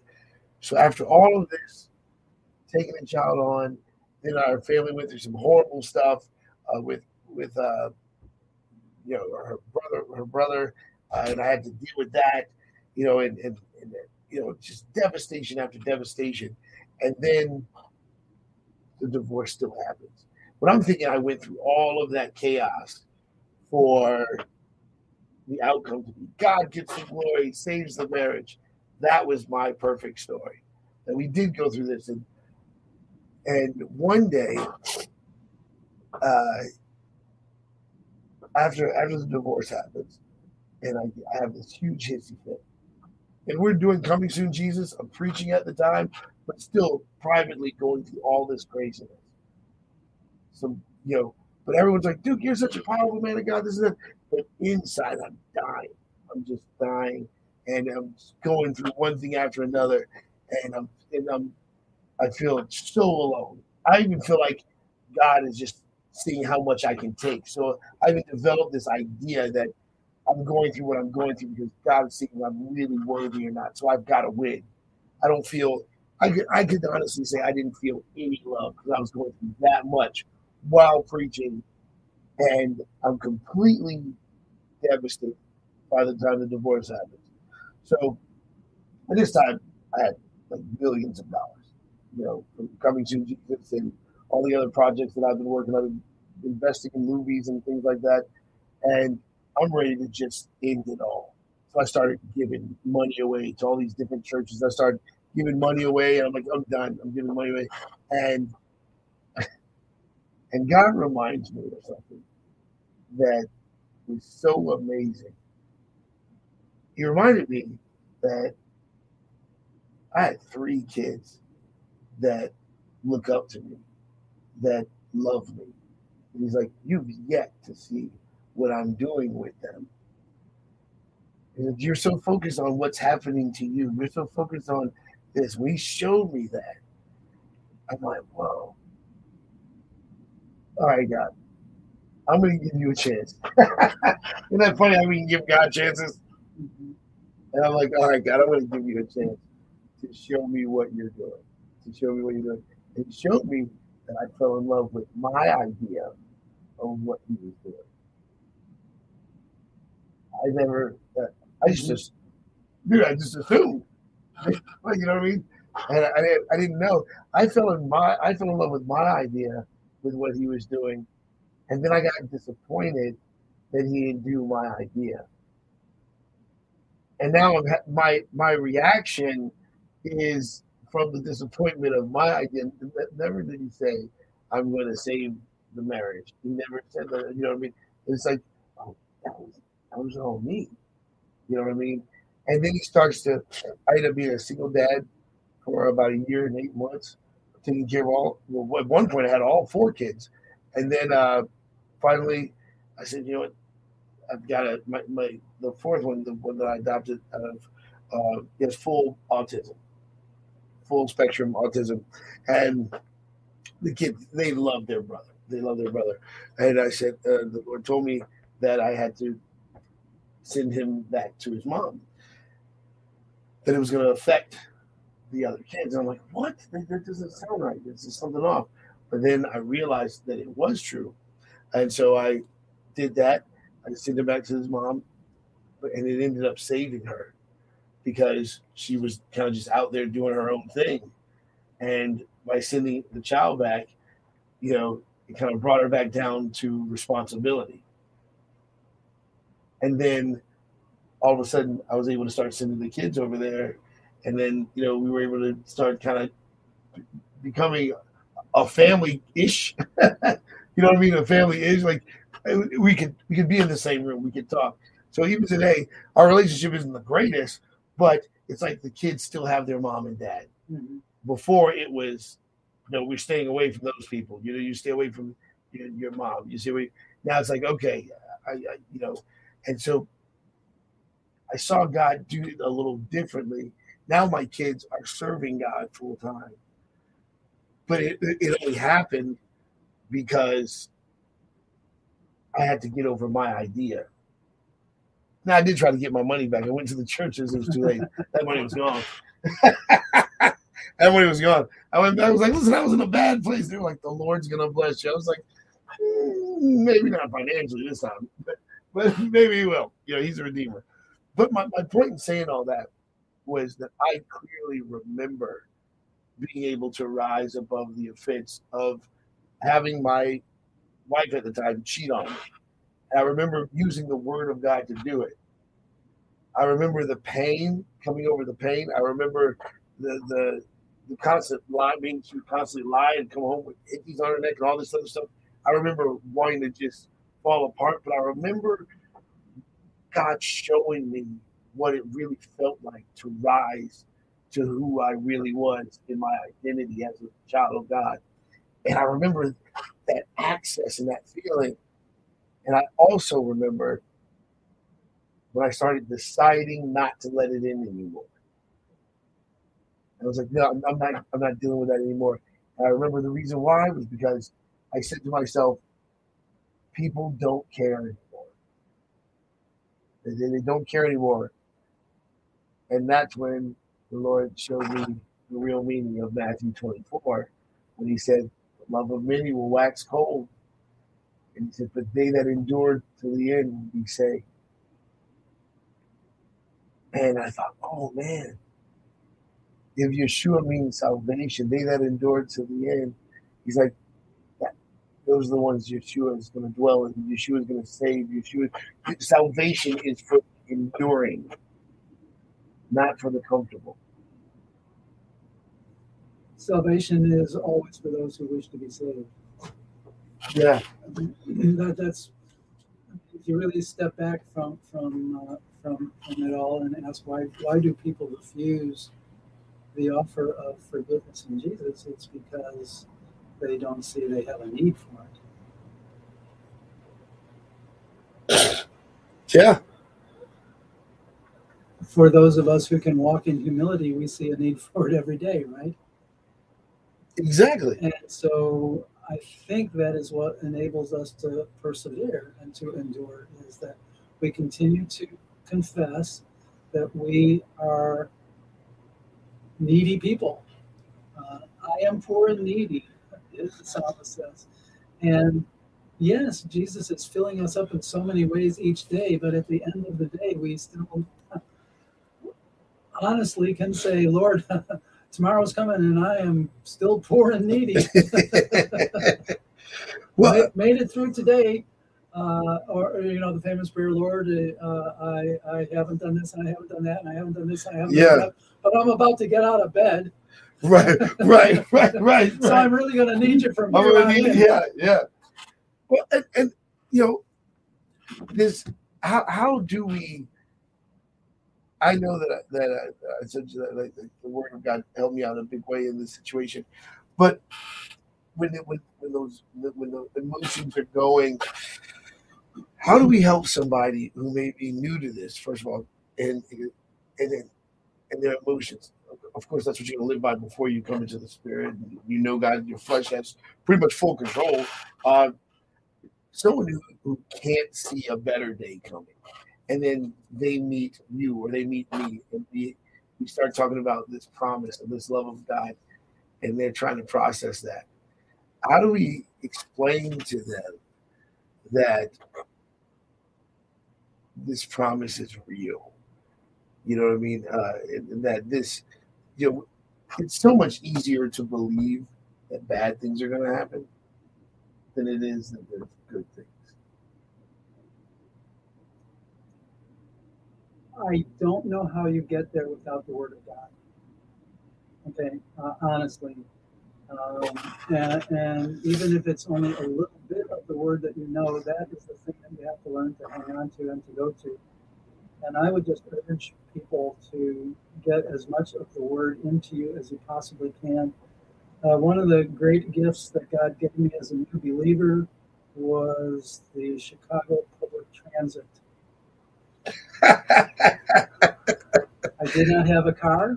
Gotcha. And I had a tiny Bible that fit in my pocket. And I would get on the bus or the train and I would read. Read. Oh, read, there it is. And, read. and so that was a gift uh, that God gave me just a lot of time to, to be able to read the Word. Uh, I wasn't forced into, you know, 20 minute devotional in the morning. I was, you know, 40 minutes transiting uh, in one direction and 40 minutes transiting the other direction. And honestly, I had 30 minutes in the middle of the day at lunch break. You were just in it. Those that that first year as a new believer, that's what that's how I spent my my leisure time, honestly, because I felt as a Jewish person that I had spent my whole life uh, separated from the book that was our life. Right. And there was a real urge, a, a, spiritual hunger, I guess, to to know what that word said. Uh, I was given a further gift uh, to go to Bible school where memorizing was one of the courses. Ooh. So we memorized a lot of scripture verses. We memorized the book of Ephesians. I sad to say I could not recite Ephesians to you today, but an awful lot of the verses that uh, I learned are, are foundational. And so when we talk about how do you get through those times, Uh, it is all about um, connecting with God. But when we say that, you know, what, what is the way that God chose to connect with us? It is through the Word, through the living Word, Jesus, and through the written Word that we have inscripturated uh, in the Old and the New Testament. Yeah. And so, whatever word that you have when you are feeling like despair is winning, you need to grab onto that word. You need to find some words in the word that give you uh, the, the, the truth uh, that, that speak who God is, that speak God's actions, uh, not only in the past, but in, in our day to day living, that speak the truth about the future hope that we have. Uh, a verse that I've been reflecting on, uh, I have it uh, on, on a sticky note on my monitor, is Hebrews 10 23. Let us hold fast the confession of our hope without wavering. Yeah. For he who called us is faithful. So, why do we need a confession of hope? Because we're going through tough times. and what is the hope that we have? The hope, according to Titus, when when when Paul writes to Titus, eh, going back to that passage about grace, waiting for the blessed hope, the glorious appearing of our Lord Jesus Christ. What gets us through the hard times is some sort of reflection on the fact that Jesus is coming. Jesus is coming. And the reality is that you've lived long enough as a Christian, I've lived long enough to, as a Christian to know that Jesus is coming is not only when he physically comes, but even in this situation, somehow, Right. some way, Jesus is coming. And that's how we get through those times. Then. You just preach that. You just preach. This is a black church. They go, preach, preacher. But I, I don't think there's a simple. There, there's no magic bullet here for, for for what gets us through. What gets us through is the Word of God in Scripture that connects us with the living Word, which is Jesus. yeah. And Jesus is coming. Yeah, because I, I do know that these situations, every situation that I've been in that I thought was going to absolutely kill me, every every situation that I thought was going to absolutely destroy me, it was. but It's it's, sad that this is the process, but it's boo hoo, right? Mhm. And yell at people on Facebook, and then I pace around you know, distance myself, and then you know, I need the word. Get in the word. Wait a minute. And then all of a sudden, I got these floods of ideas, and I get revived. And I'm telling everybody on Facebook about how silly I am. Like, hey guys, remember when I said this? Oh, that was pretty stupid. You know. And then I get on the radio show and tell everybody, and tell, tell everybody what happened. But and it, it's amazing that it's the it's always the word that brings me back to life. Well, and, and you think about it. Uh, what is it that aligns us with God? What Right. The Word, Word of God. You Uh, It does the it aligns us the rod and thy staff. One of the judgments that uh, God gives the prophet Amos uh, is a vision of a wall and a plumb line. Right. And the wall is all crazy and crooked, right? But what is the plumb line? The plumb line is God Himself. And God reveals Himself in the scripture. And so the more that we align with scripture and the more we're aligning with God, the more our wall is getting straightened out Yeah, and yeah. coming into plumb. Right. It's, it's it's so true because I have people say, Duke, I don't know if this, this is literally what people have said about me. Duke, I don't know if you are a, a WWE entertainer or a preacher. But you got to decide. Because sometimes when I, the, the other side of me is definitely more, you know, like, ah, punch him in the face. like, yeah, hit him again. You like I, it's like then, then, then there's the the Jesus side of me that's like, you know, pray for them, forgive them. Like, well, just last week you told me to punch the guy in the face, you know. But I, I realized that even those inconsistencies in me started when my initial response was my, I used to get offended and then run to the word. So those were years of me doing that. I didn't feel the offense because I was getting the instructions on how to war. I'd be so focused on the word of God. And then when I got tired, what really happened was I got tired of going through. So instead, I laid down the word. I, like, I, I laid down my sword. I'm not fighting anymore. Well, and that's why we need brothers Yeah. and sisters in the Lord. That's why we can't. Oh, you can't make it by yourself. No. Our Torah portion last week was uh, coming out of Egypt, how the Israelites were attacked by the Amalekites. And Moses went up on the mountain with his staff, and as long as he was able to hold his hands up, the Israelites were winning. But when his hands got tired and they drooped, Israel would start losing. And so they set Moses down on the stone, and Aaron on one side and Hur on the other side held up Moses' hands so he could uh, lead Israel to the victory. Yeah. So when, when you're tired and you lay down your sword, that's when you need to have those brothers alongside. Yeah. Yeah. And, and- and I'm telling you, listen, guys, I know that it's easy to tell yourself that nobody cares and this and that. I get it. I've been there. But we all need community. We we we cannot survive this by ourselves. We need community. And I know that the movies make it cool. The hero's by himself, he's a loner, and that's not how this thing works in reality. You know, um, it's you said alignment to the word, you know what's funny? I thought about Nathan. Is it Nathan? It's Jonathan.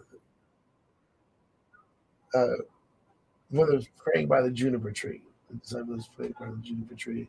Think that was Nathaniel. Then Nathaniel. Yeah, Nathaniel. And so Jesus always makes me laugh. Jesus is not he, he is kind of proving himself. He's kind of saying, Hey, this is who I am. Yeah, I'm the I'm the guy. I'm the and he looks at and you ah, man, you know. He, he, he was saying something like, This guy's a really good guy right here. I like this Nathaniel guy.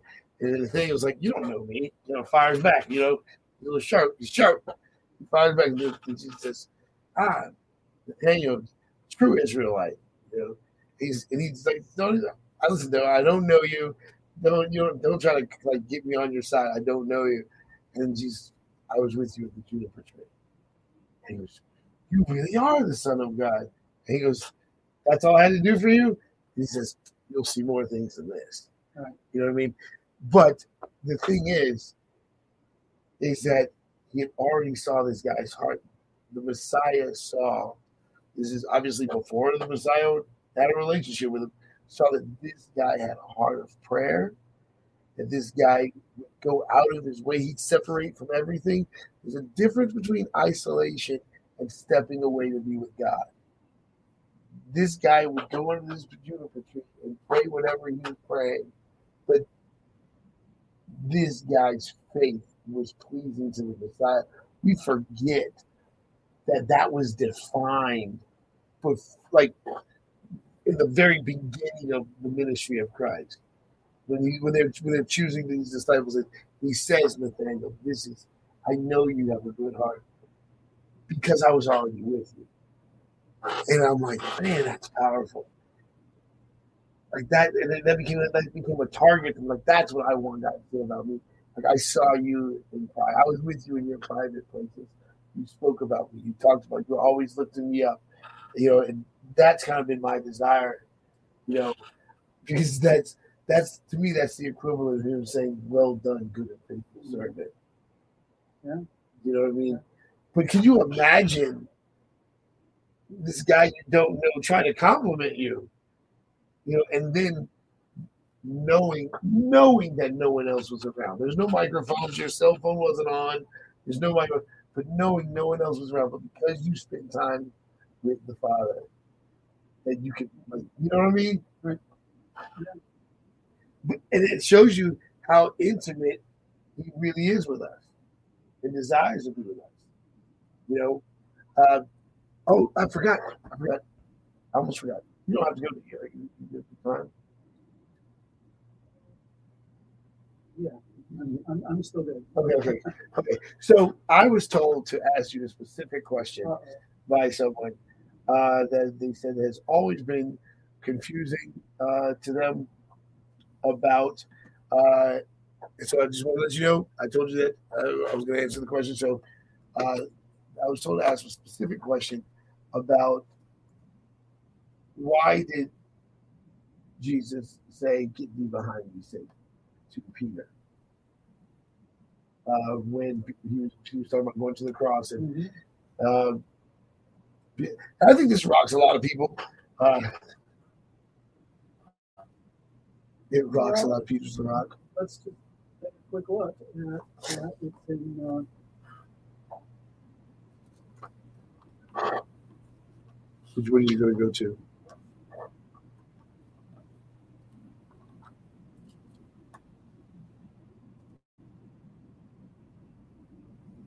I'm not looking at the right place. Is that yours? Well, pull the few see one I want to go to. There's, there's different ones.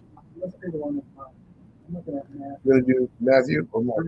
I'm looking at Matthew, but I don't see it. Oh, there it is. I- I- okay. Um, so the context, of course, is Jesus is away with his disciples, and he says, uh, "Who do people say that the Son of Man is?" And we get this variety of answers. Some say John the Baptist, some say Elijah, other uh, Jeremiah, one of the prophets. Mhm. And so then Jesus personalizes it, says, Who do you say that I am? And Peter answers, You are Messiah, the Christ. Christ and Messiah meaning the same thing, the anointed one, the Son of the living God. Jesus answered and said, Blessed are you, for flesh and blood has not revealed this to you, but my Father who is in heaven.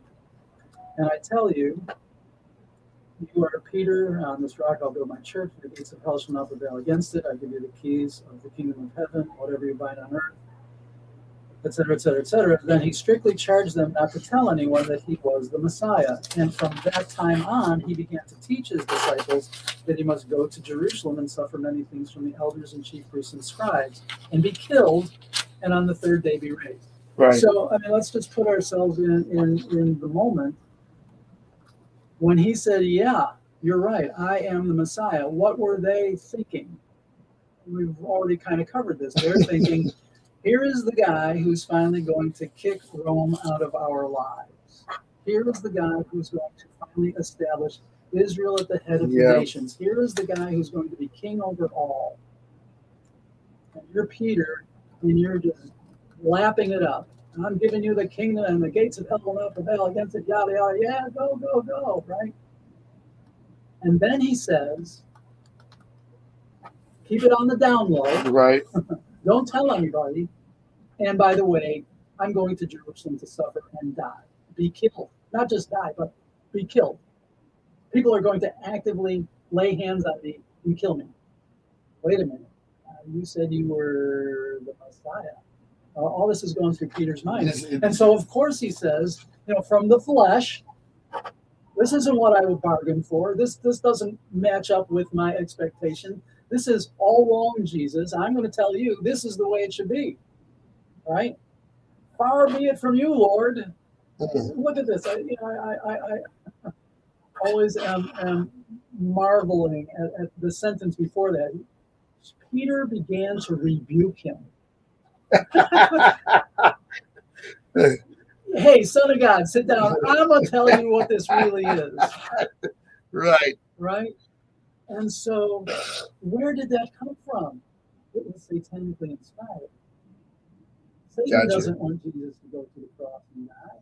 Even though he didn't completely understand it, that's what Paul says. If, if they had known, it, they would not have allowed the Son of God to be crucified. True. But that impulse to power, that impulse to to rule over others, that's what Peter's expressing.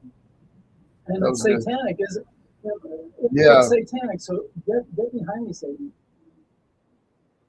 Of course, he rebukes Satan because it's Satan speaking through. And I guess that's a good example. Uh, you know, going back to that sword that we were talking about earlier. Yeah. Uh, the sword's good as long as we remember that we're wrestling not against flesh and blood, Right.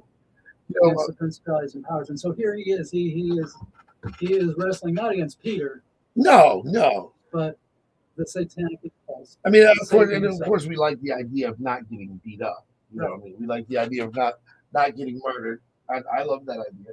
You know what I mean? Uh, so, in the military, they had to diffuse the fear of death, uh, especially for infantry.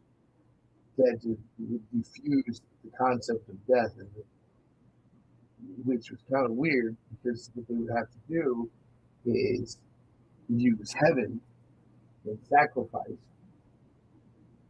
that gave us access to the eternal life. You know, that's it's like how do you talk someone into dying for a country that really doesn't care that much about them, let alone they don't know everybody, they only know their family, you know, and you got to convince these people. And so you know, I was with men who would jump on a grenade to make sure I came home to my family.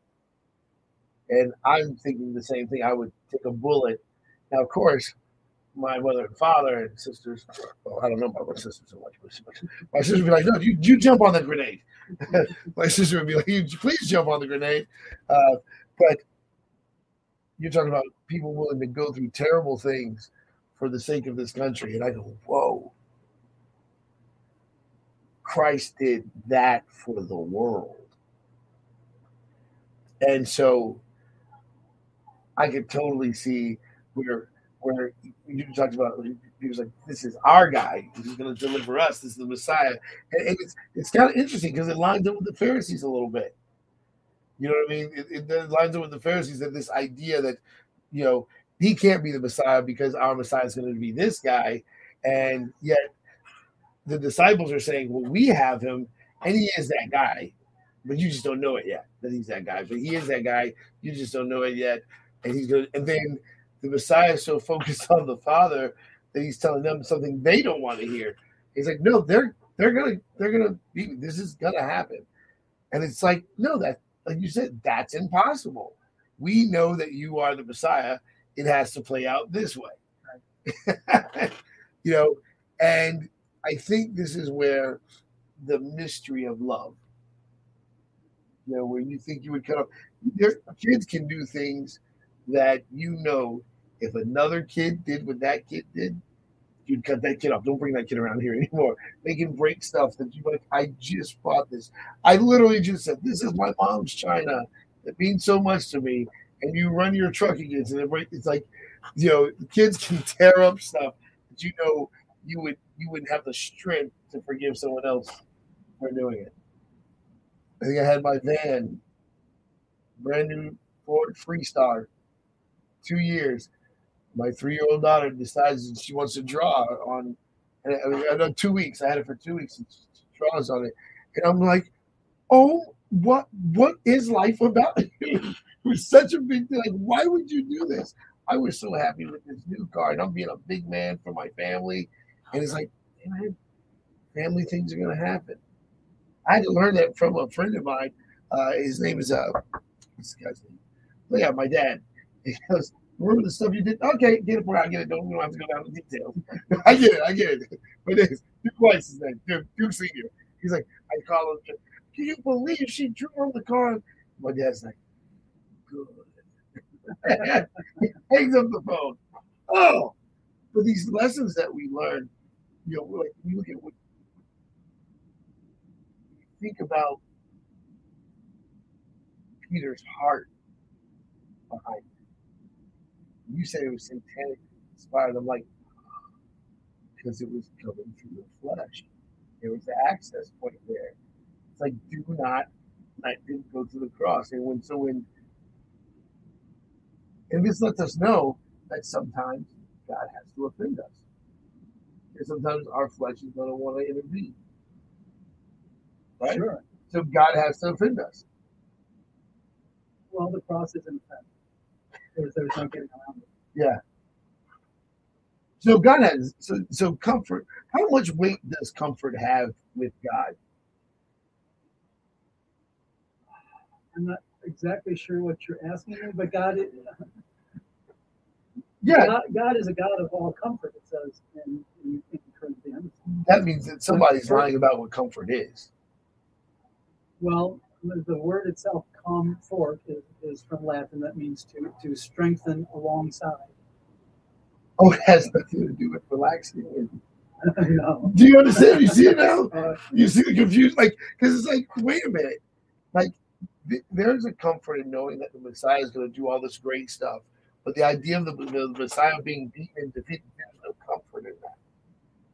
When there well, is, yes, you I- don't I, see I it see what you're, you know, because we have taken the word comfort and messed it all up. we've given it new well being an english teacher i i, I, understand that language doesn't stand still it is con- Yeah, continually changing and so comfort uh, in its original form uh, from the latin means to strengthen with calm with alongside community uh, and, Oh. and and forte strong you know if you play music you do forte yeah. you're doing it you know strong so so to be comforted is to be strengthened with uh, in, in that original sense Comfort is strength. yes and, and, and so now of course we have talked about comfort as being this uh, having having everything i need to make me feel like my senses are satisfied right my my uh, happy place Yeah, and I'm going to say, I is filled with all the things that make me happy yeah, right? yeah. A man cave Oh, sort of place or Oh, whatever it happens to be. this is real. now I put my feet up and I, I lit my cigar and I'm That's comfort. But in, in scripture, that's not comfort. Do you guys hear this? And, and this is why this reconciliation is so important because they set things back in order. Because I know, like you said, like you said, I, that language does not sit still, and I'm cool with that as long as we can. As long as when we go too far, we can come back to the foundation, which is about where we're at right now. We need to come back to the foundation and say, let's regroup. How do we get this far? How do we get this far off? You know, I mean, if we were traveling through the wilderness right now, and well, I mean, the fact that that happens still like a plagiarizing, but we find ourselves going in the same circle. you know, it's like, all right, what are we doing here? Especially since we're thinking we're going to get some progress, right? Do we need a new leader? You know, do we need? We've got to have this uncomfortable conversation that we're going nowhere. You know, I mean, and, and I, I tell people this, you know, all the time. That there's two types of people: pioneers and there's settlers. When you look at the Hebrew people, they were told by God to just kind of keep going around. I don't know if they thought they were going to discover new stuff. Like, didn't we leave this here last time? Forty years going around that wilderness, you know, it, it, you know, and and I only think two people got to make it from the original passing.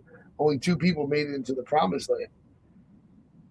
You know, I'm telling everybody right now, I know for a fact that the Messiah came and opened up this opportunity for those who are willing to come. Because there's such a beautiful word in the John 3.16 that we love to quote so much. It says, Whosoever would not die but have everlasting life. Right. You know, and, and in that belief, I believe the word transformation is also in that in that belief.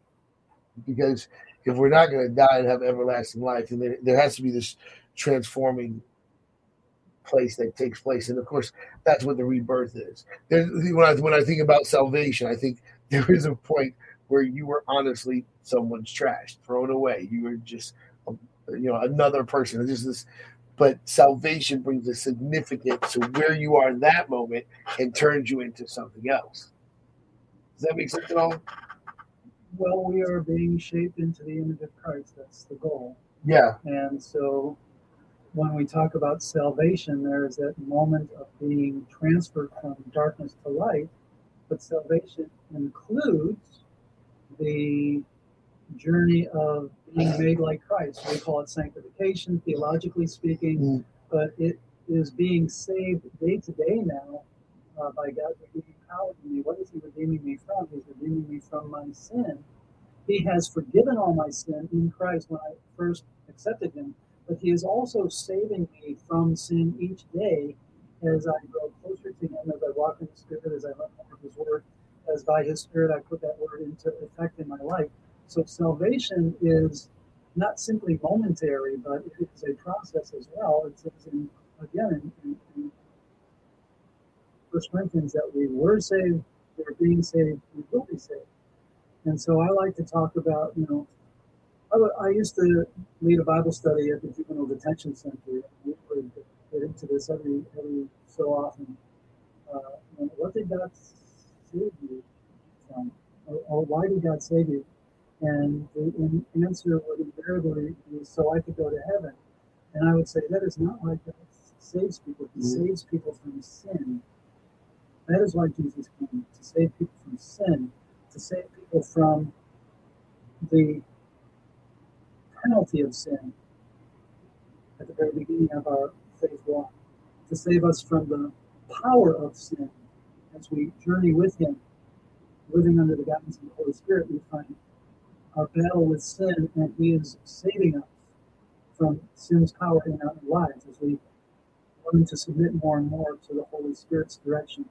And finally, He will save us from the presence of sin in that day when He either comes or we appear before Him finally face to face. We shall be like Him, for we shall see Him as He is. And he is without sin, and we will finally also be without sin, right? So that salvation is that whole process of first believing, then walking, and then finally, either by death or resurrection, yeah, in His presence forever. You know, the, the funny thing about that is that again, that process. So that in that process pretty much has nothing to do with our version, the modern version of the word comfort. No, no because it's because that because I mean pretty much. If, if well, we, you know, we've talked about offense and being offended in the cross is offense, and the reality is, Jesus says, "If anyone will will be my disciple, let him take up and follow me." So, you know, there's a lot of a lot of uh, common talk about what needs to take up your cross. Oh, you look at somebody in your life, that's my cross to bear uh, no, the actual the, the, person on the cross that he's talking about is you and me. The person on my cross is me. I'm to die that Christ may live. I am crucified with Christ. Nevertheless, I live. Yet not I, but Christ who lives yeah. in me, who loved me and gave himself for me. That's what Paul writes. He talked about uh, at some point uh, people were, were, were, were trash and then God saved them. Well, the amazing thing is, Paul looks at his life and says, I found everything trash. Instead, I just focus my eyes on Christ and the cross. I may know him in the power of his resurrection. I count everything back there. Yeah. Yeah. And, and, and, you know, and, and this is where I think the enemy can use our modern definition as comfort as a, a weight to keep us from pursuing. Because because if you think about if we we've altered the word comfort to what it is to where now the idea of being uncomfortable which is exactly that that word is not working in summer. Yeah right right right. So now what's going to happen is that we, we've now this is where a lot of the exaggerations of the devil comes in and the exaggeration of the blessing of god coming in well duke i would say that this is a fundamental of bible interpretation you need to understand that the Bible, each part of the Bible was written by a particular person to a particular people in a particular time. And if we're going to understand the Bible for ourselves, we first have to understand what did those authors mean for that audience to get. And so we have to, if we're going to interpret the word comfort correctly, we have to ask ourselves the question when this author used this word, what did he mean by it. Mm-hmm. Yeah. When I understand what he means by it, then I can draw some understanding what I ought to get from it as well. And it might not be the same thing that that original audience got. Um, and, and, and talking about my head, I'm not getting a good example,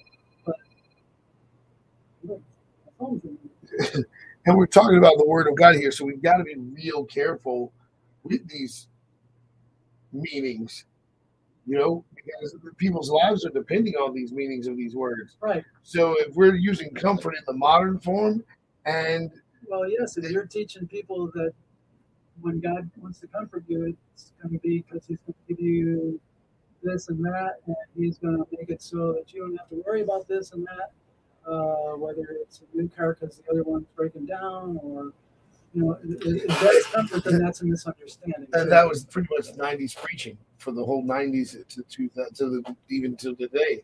The the the idea that God is going to give us not just a blessing. I've, I've heard uh, I heard a message a long time ago. They had the church going crazy. The church like ten thousand people going from blessed to bliss, and it had nothing to do with eternity. It had everything to do with God prospering us to a place of wealth and and legacy for our children and uh, and wealth de- development.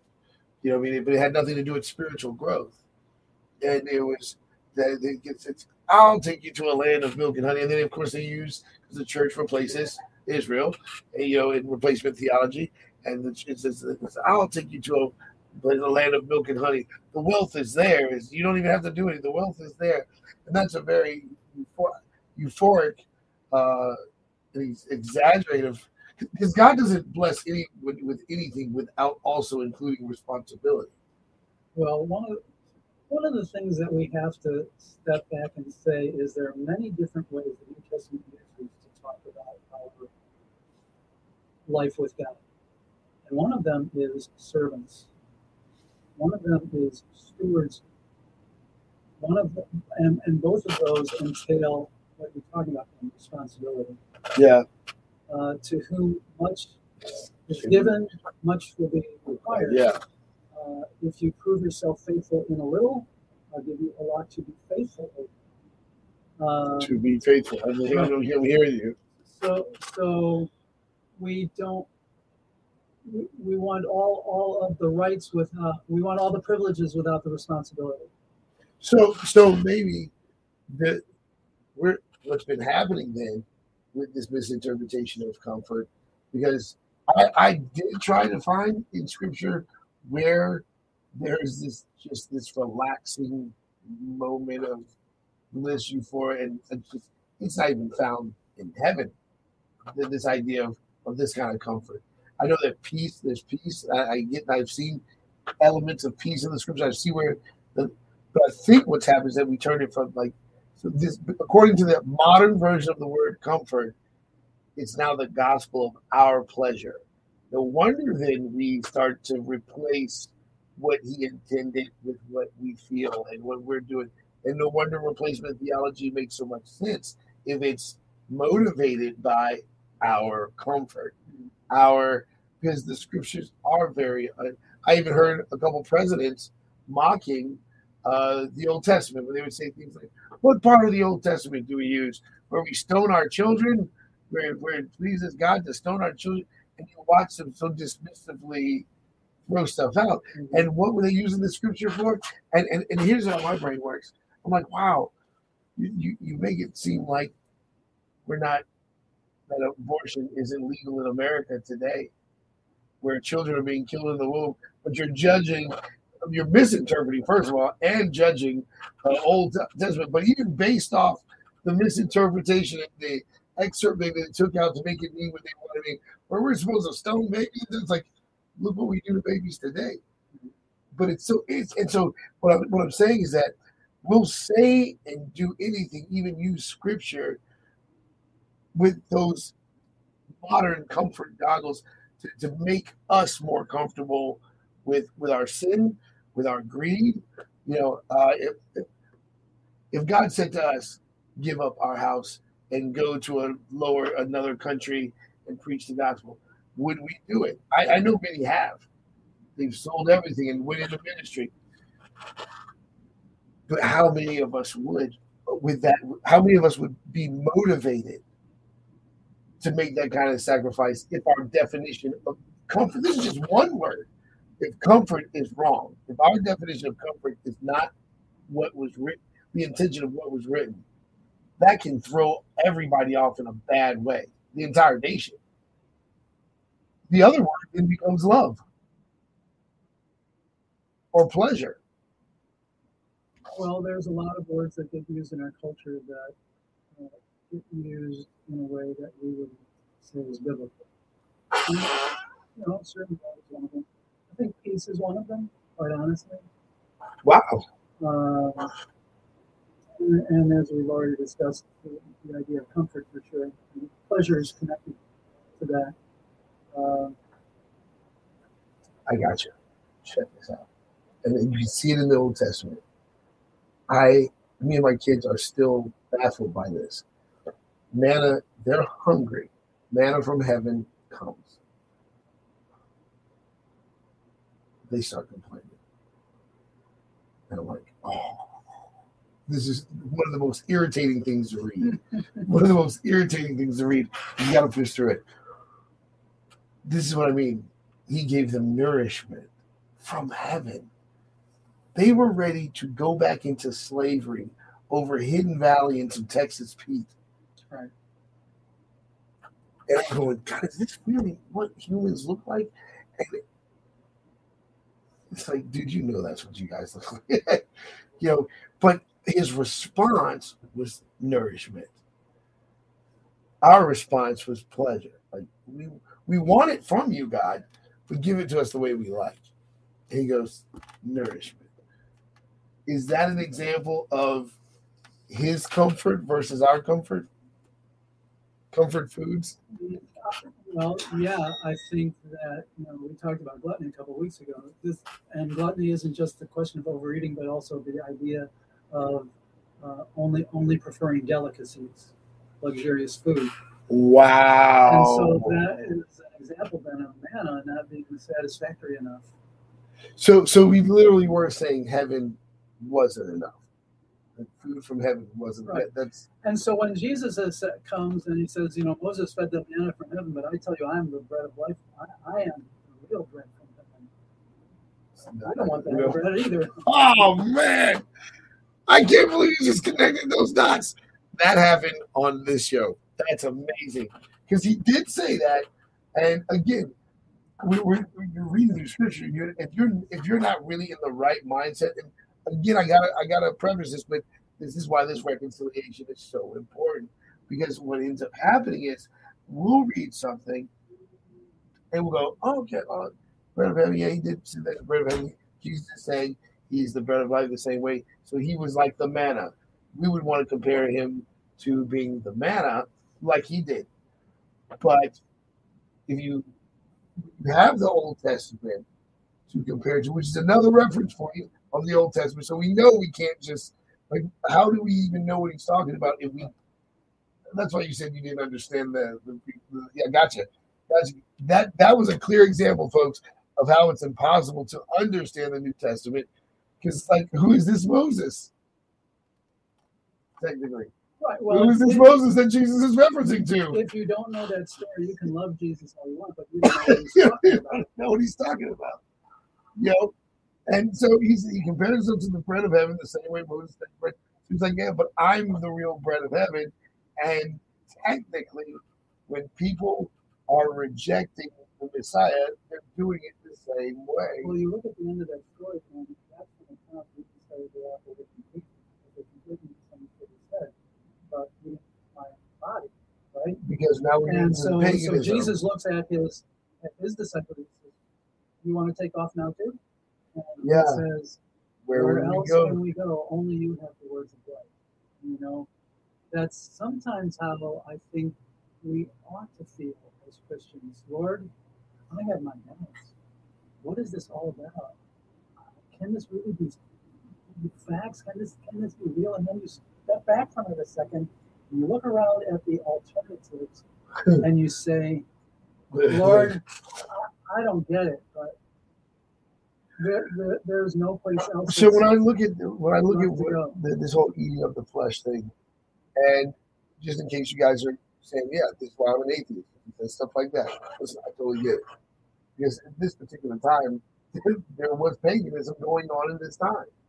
There, there it wasn't like I think sometimes we, we keep mixing modern culture with this in in some sense of um, humane behavior when this is a very rough time to live in.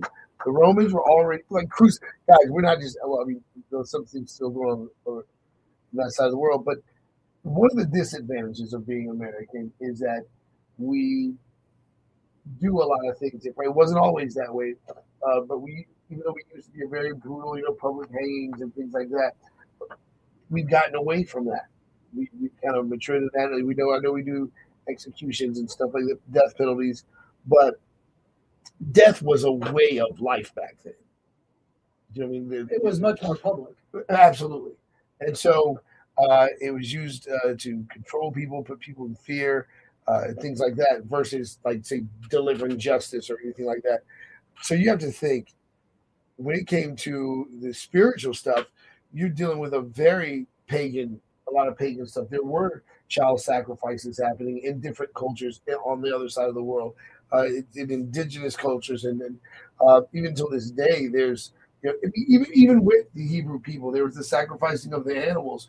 You know, we're talking about, you know, what thousands of, you know, at some points thousands of cows being killed uh, as a sacrifice. So that's a very bloody situation. So, Right. so when you start talking about uh, eating a human, eating the Jesus said, "You're going to eat my flesh," uh, and people are and so the crowds leave because it's like, okay, the one thing the Hebrew people knew is that we were not to uh, eat human flesh. We were not to do those things. We were not to, you know, we were not to. Those are things that the pagans did, you know, and so to go from that, you know, I want you guys to think about it kind of like in the Native American story where they that they had to be sacrificed to, uh, you know, the gods always wanted a young virgin to sacrifice or sacrifice to Zeus to please the gods or something like that. Those are the types of stuff. So now here comes Yeshua saying, "Eat my flesh." I know you're one of those guys. You're doing that weird stuff. You see what I mean? It's so easy to misinterpret that in there in that day as well. You know, uh, especially comparing it to what God did with the, the, the with Moses. Well, you know, in a way, this gets back to biblical interpretation. What are the principles of biblical interpretation? And we have this, I think, true in in a sense saying among our, ourselves that we take the Bible literally. And what we are saying is we take it that this is God's word. Yeah. But what we are not saying or shouldn't be saying is that we take each word literally on the face of it. So that we are ought to be saying that when we read scripture, we understand that we're reading a number of different genres. There's narrative, there's poetry, there's history, there's uh, just day-to-day conversation where we all use figures of speech that we don't mean the language we use literally. It's raining cats and dogs. No, not literally, but there is a meaning in that that we understand. And so we come to the Bible the same way. We take it literally as God's word, but we interpret it within its specific genre. And if there is a metaphor being used, I interpret it as a metaphor, not literal language. And so when Jesus is talking in this way about himself, it's similar to when he said to them, you know, destroy this temple and in three days I'll raise it up. He was talking symbolically about his own body, not the literal temple. So here too, when he says eat my flesh, he's not talking about cannibalism, but he's talking about communion and And participation. I'm I'm laughing because I get the privilege to, you know, because I'm on this side of time. you know what I mean? It- it- but realistically, uh, this is a real concern you know, for the people. Like, oh my gosh, he he wants us to eat him. I mean, that's insane. You know, and I'm going, oh man, you guys missed this. but you have to be in that day. Well, and the fact is that there was there were a couple of examples of cannibalism among the Israelites when uh, the sieges got bad enough around some places. Some people started eating one another. right. So we have a record of that, and so it's it's not unnatural for them to To- hear it in this way uh, when Jesus says it, uh, but they clearly have misinterpreted what he was trying to teach them. And it's so interesting that people can respond with full emotion as if they gave their full attention or understood fully, but can respond with full emotion. Mhm. I think that's one of the most interesting things about uh, humans that we can do that. That we have this ability to respond as if we know what we're talking about and clearly have no idea what we're talking about. You know, the Pharisees with all that passion and everything still be wrong. Peter, you know, you know, no Lord, he's gonna rebuke Jesus still be wrong. And it's like, wow, not only is God, not only is the Messiah like the only one right or good, but he's the only one right. Can you imagine being the only right person on the planet? Who wants that job? the only right one. So he's not only the Messiah is not only the one, the only one good, but he's the only one right. Well, he is the truth. You're right. you know, I, I look at you know Mary Mary Magdalene, uh, you know, when Lazarus died. Yeah, yeah, and I, I look at the Samaritan woman says, "Come see a man." They all had this experience, and but but with her, she says, "Come see a man." With Lazarus' sister, she says, "If you had been here, you would you would you would have died." You know, and, and the people go, uh, the disciples go, man, he heals perfect strangers, but his friends, he lets die. Well, you know, there's a couple of things that come to mind. If you had been here, he would not have died. Uh, fact is that even if Jesus wasn't there, he could still have prevented him from dying because we know that he healed people without going to their house. Right. Right. So we're not looking at the right thing. Uh, and we're, we're, So good. So good. Jesus has intentions, God has intentions and purposes in all of life's trials that include death. Um, yeah, Here comes the uncomfortable conversation. there, there's so much tied up with Lazarus's raising, but I think it begins with that notion that Jesus can only do things up close and personal. That's not the case. Yeah. The second is the misunderstanding that if Jesus was here, he wouldn't have died. I'm sorry, people die in the presence of Jesus all the time, Oh, don't they? yes. And so, what's really important is I am the resurrection and the life. Whoever believes in me, even though he die, yet shall he live. That's that's the point. And from there, then Jesus is able to raise Lazarus because he he now becomes the symbol of what I've just said. Even though he was dead, yet shall he live. But Lazarus died again, Right. and I wonder if Lazarus felt cheated in a way. Yeah. Yeah. Man, I was four days in heaven in the presence of God. and Yeah. now, now- now you're, now you're bringing me back here. You know, I, I'm sure he enjoyed his life, what was left of it, but it was not eternal life that he entered into at that point. You know, and when it comes to disbelief, this is what I try to get my atheist brothers and sisters to see. Like, what did, what gain, besides the, things that they don't appreciate because they don't believe in it? So, what earthly gain did the disciples get, the apostles get, or did anyone get for following the Messiah in a day where it became illegal to speak and preach in his name? What gain did they get from being arrested, from being persecuted, from being hunted down, from being yeah, I was like, I, just, and I know the atheists like I don't care about it. I was like, well, then for you there is no gain. So get back to the foolishness of the preaching, right? Well, uh, for for uh, people who are true atheists, what we're talking about is do not accept the reality of a spirit life. They're materialists. The only thing that exists is matter. Uh, the only thing that exists is the physical universe. Okay. And so there is no God, there is no afterlife, there's just whatever you, you hear. And so uh, they would call Jim Elliot the fool. Right.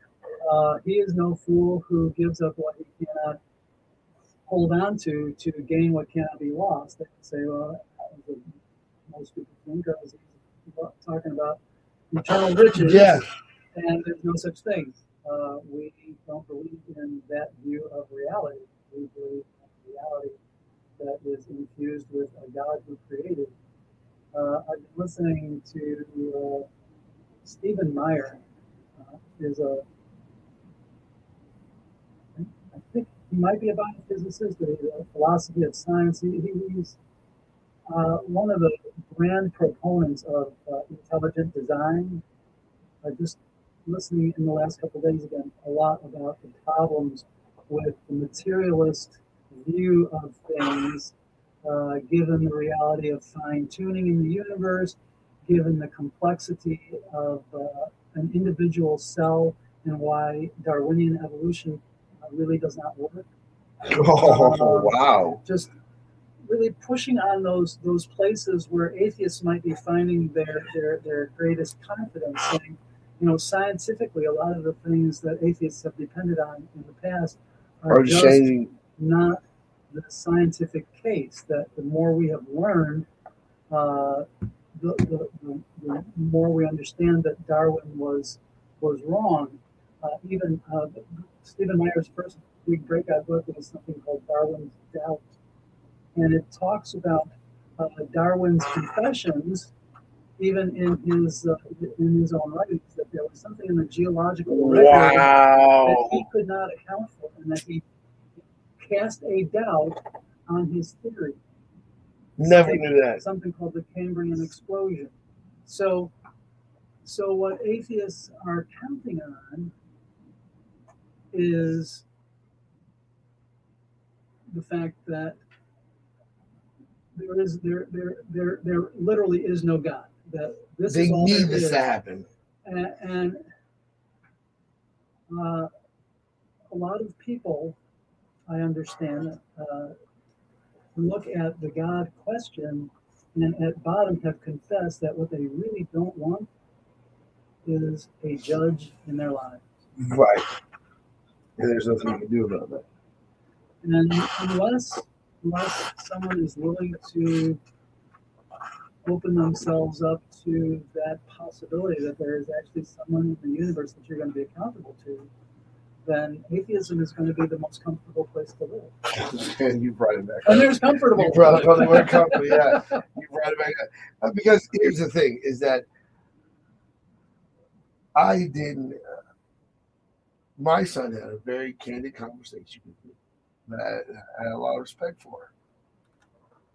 And he said, "Dad, you know, all this is nonsense." And I, like, I'm pretty sure he's been messing around with Ecclesiastes, and if you're not careful, Ecclesiastes will be very it'll make you just want to walk away like you know what i get everything he said this place is confusing i want to go home you know uh and ezekiel says and i didn't ask to be born. You know i mean?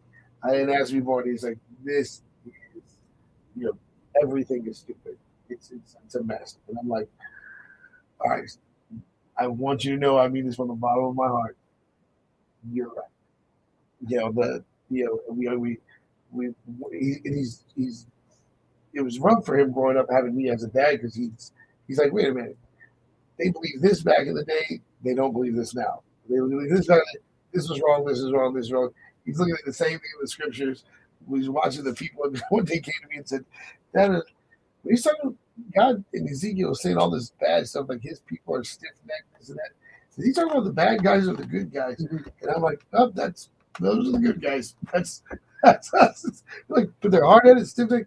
And he's just like, uh, you just watch him getting frustrated, trying to grasp where is the consistency of this good thing. And I'm like, that's only in God. Everything else is a trend. Everything else will fade away. And then you watch the Messiah say the exact same thing about the temple. This too will come and go.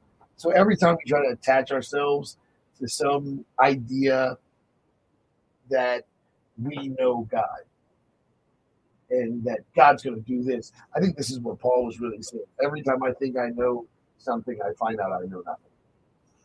And we live in that state of being a permanent student. Yes, and this is why um, people should not cast, uh, shouldn't get blown out of the water if they have doubts. God welcomes doubts. God uh, allows us to God, I, express I hope you hear that out there. That's freedom right there. I hope you hear that. um, when you were talking about Ecclesiastes, Yeah. how you can go so wrong, of course, if you don't read carefully to the end, where he says, he basically sums up, yeah, everything in this world is messed up. So here's what you need to do get right with God. I mean, basically, that's, Yeah, that's, yeah. that's the end of Ecclesiastes. If you can But- survive but- reading through it. Psalm 73 is, is a place that I've gone a lot of times. Um, he says, True, Truly God is good to Israel, to those who are pure in heart. But as for me, my feet had almost almost stumbled. My steps had nearly slipped, for I was envious of the arrogant when I saw the prosperity of the wicked. He looks around and he sees wicked people doing well. This is messed up. This is upside down, Lord. The good people are being trodden down, the wicked people are prospering. They have no pangs until death. Their bodies are fat and sleek. They're comfortable. They are not in trouble as others are. They are not stricken like the rest of mankind. Doesn't that describe so much of our culture? So then he says, therefore, pride is their necklace. They walk around with pride. Look what I have done. Look what I have accomplished. Look at, look at me. Look at me. Violence covers them as a garment. Their eyes swell up through fatness. Their hearts overflow with follies. They scoff and speak with malice.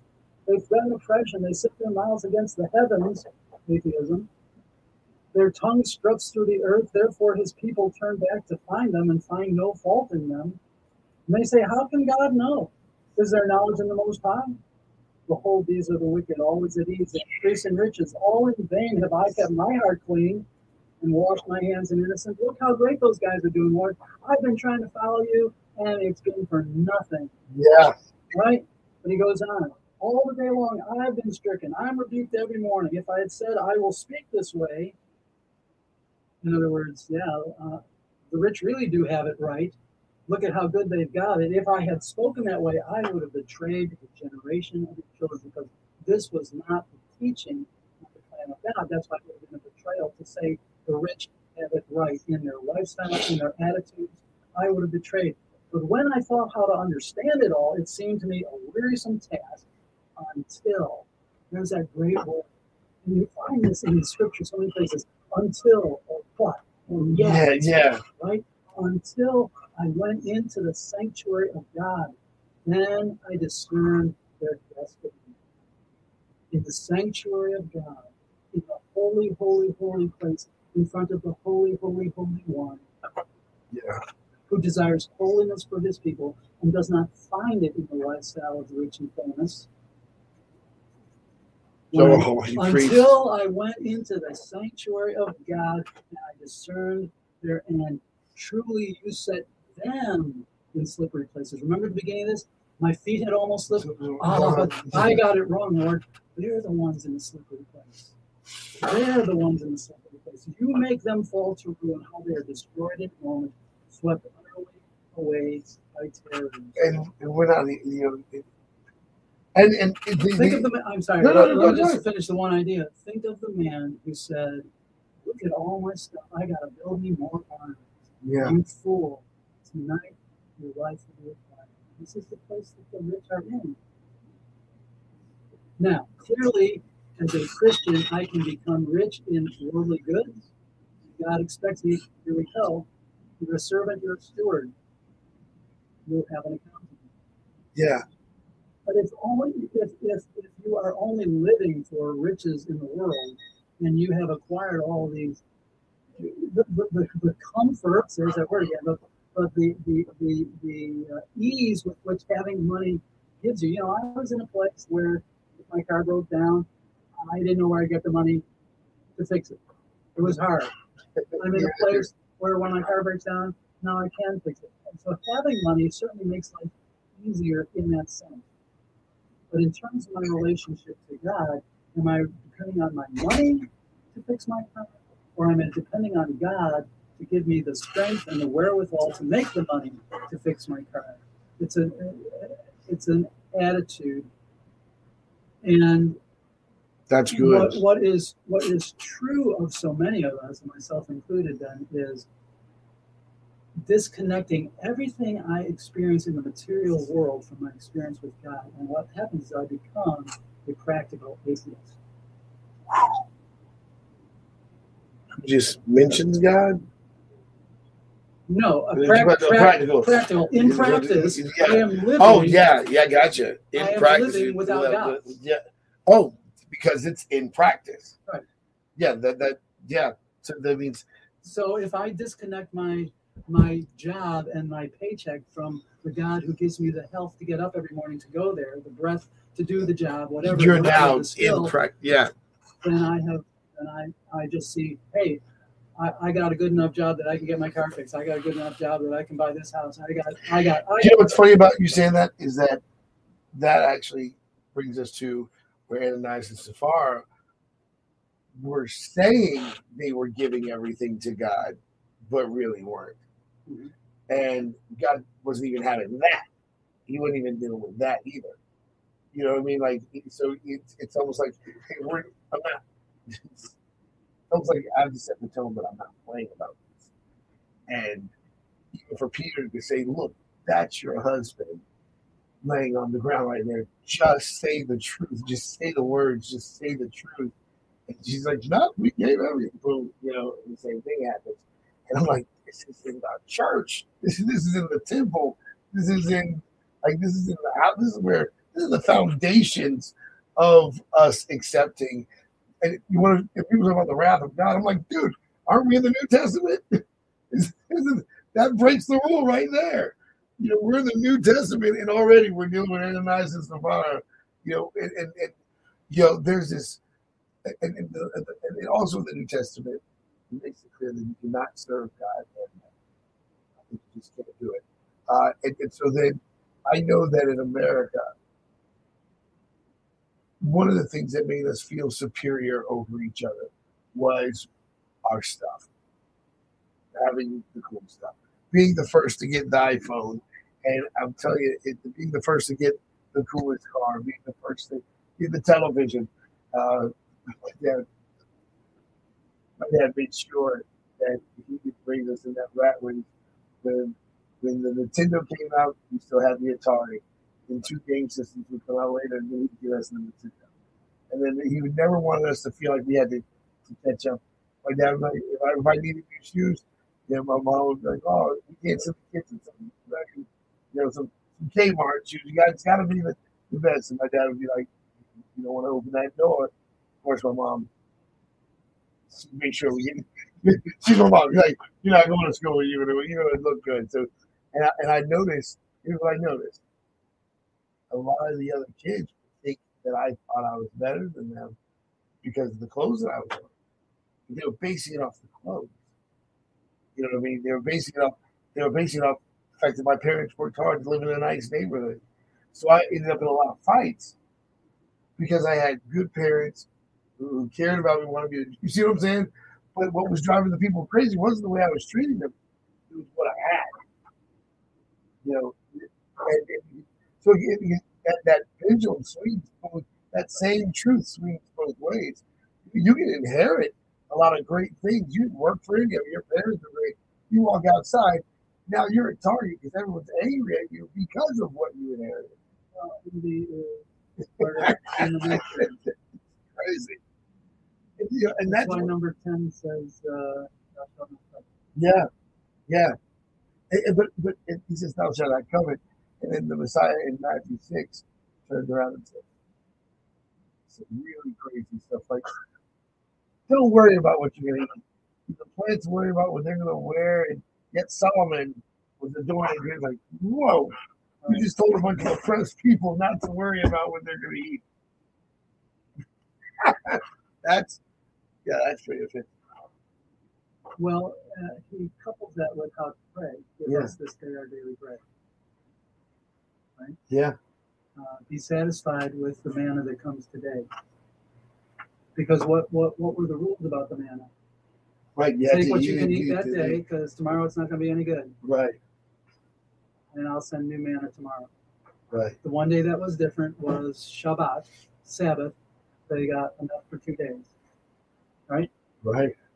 And so when Jesus says, you know, don't worry about these things, what he's asking for is our faith in a faithful Father who will provide daily bread.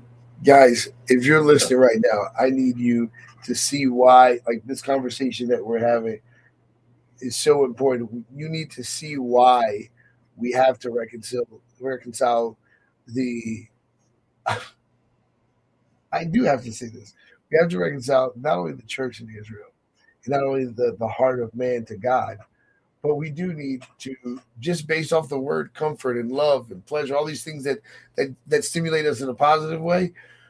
We need to to reconcile our language as well to find out where where these motivations come from. Why is it stimulating? I got one for you. This is gonna this is mind blowing, and uh, and we're about out of time. But I want to show you guys something. I'm looking this word up, a word that we said to our children. But I know you said that language doesn't sit still, right? Uh. I, I I promised myself I would never do this on air because uh, I didn't want to scare people, but now I don't care. so the origin of the word fun. It's a Middle English word. It means to make a fool or to be a fool. The word fun. To cheat or to hoax. The word fun. Middle English, 17th century, a fawn, a fool. And so much of us feel like good parents when our kids have fun. So fun is not what we think it is. But I want to tell you guys, we got to we got to get our words back, get our language back, reconcile our faith, walk in truth. Play some music for you guys, and I'll come back to say goodbye. It's amazing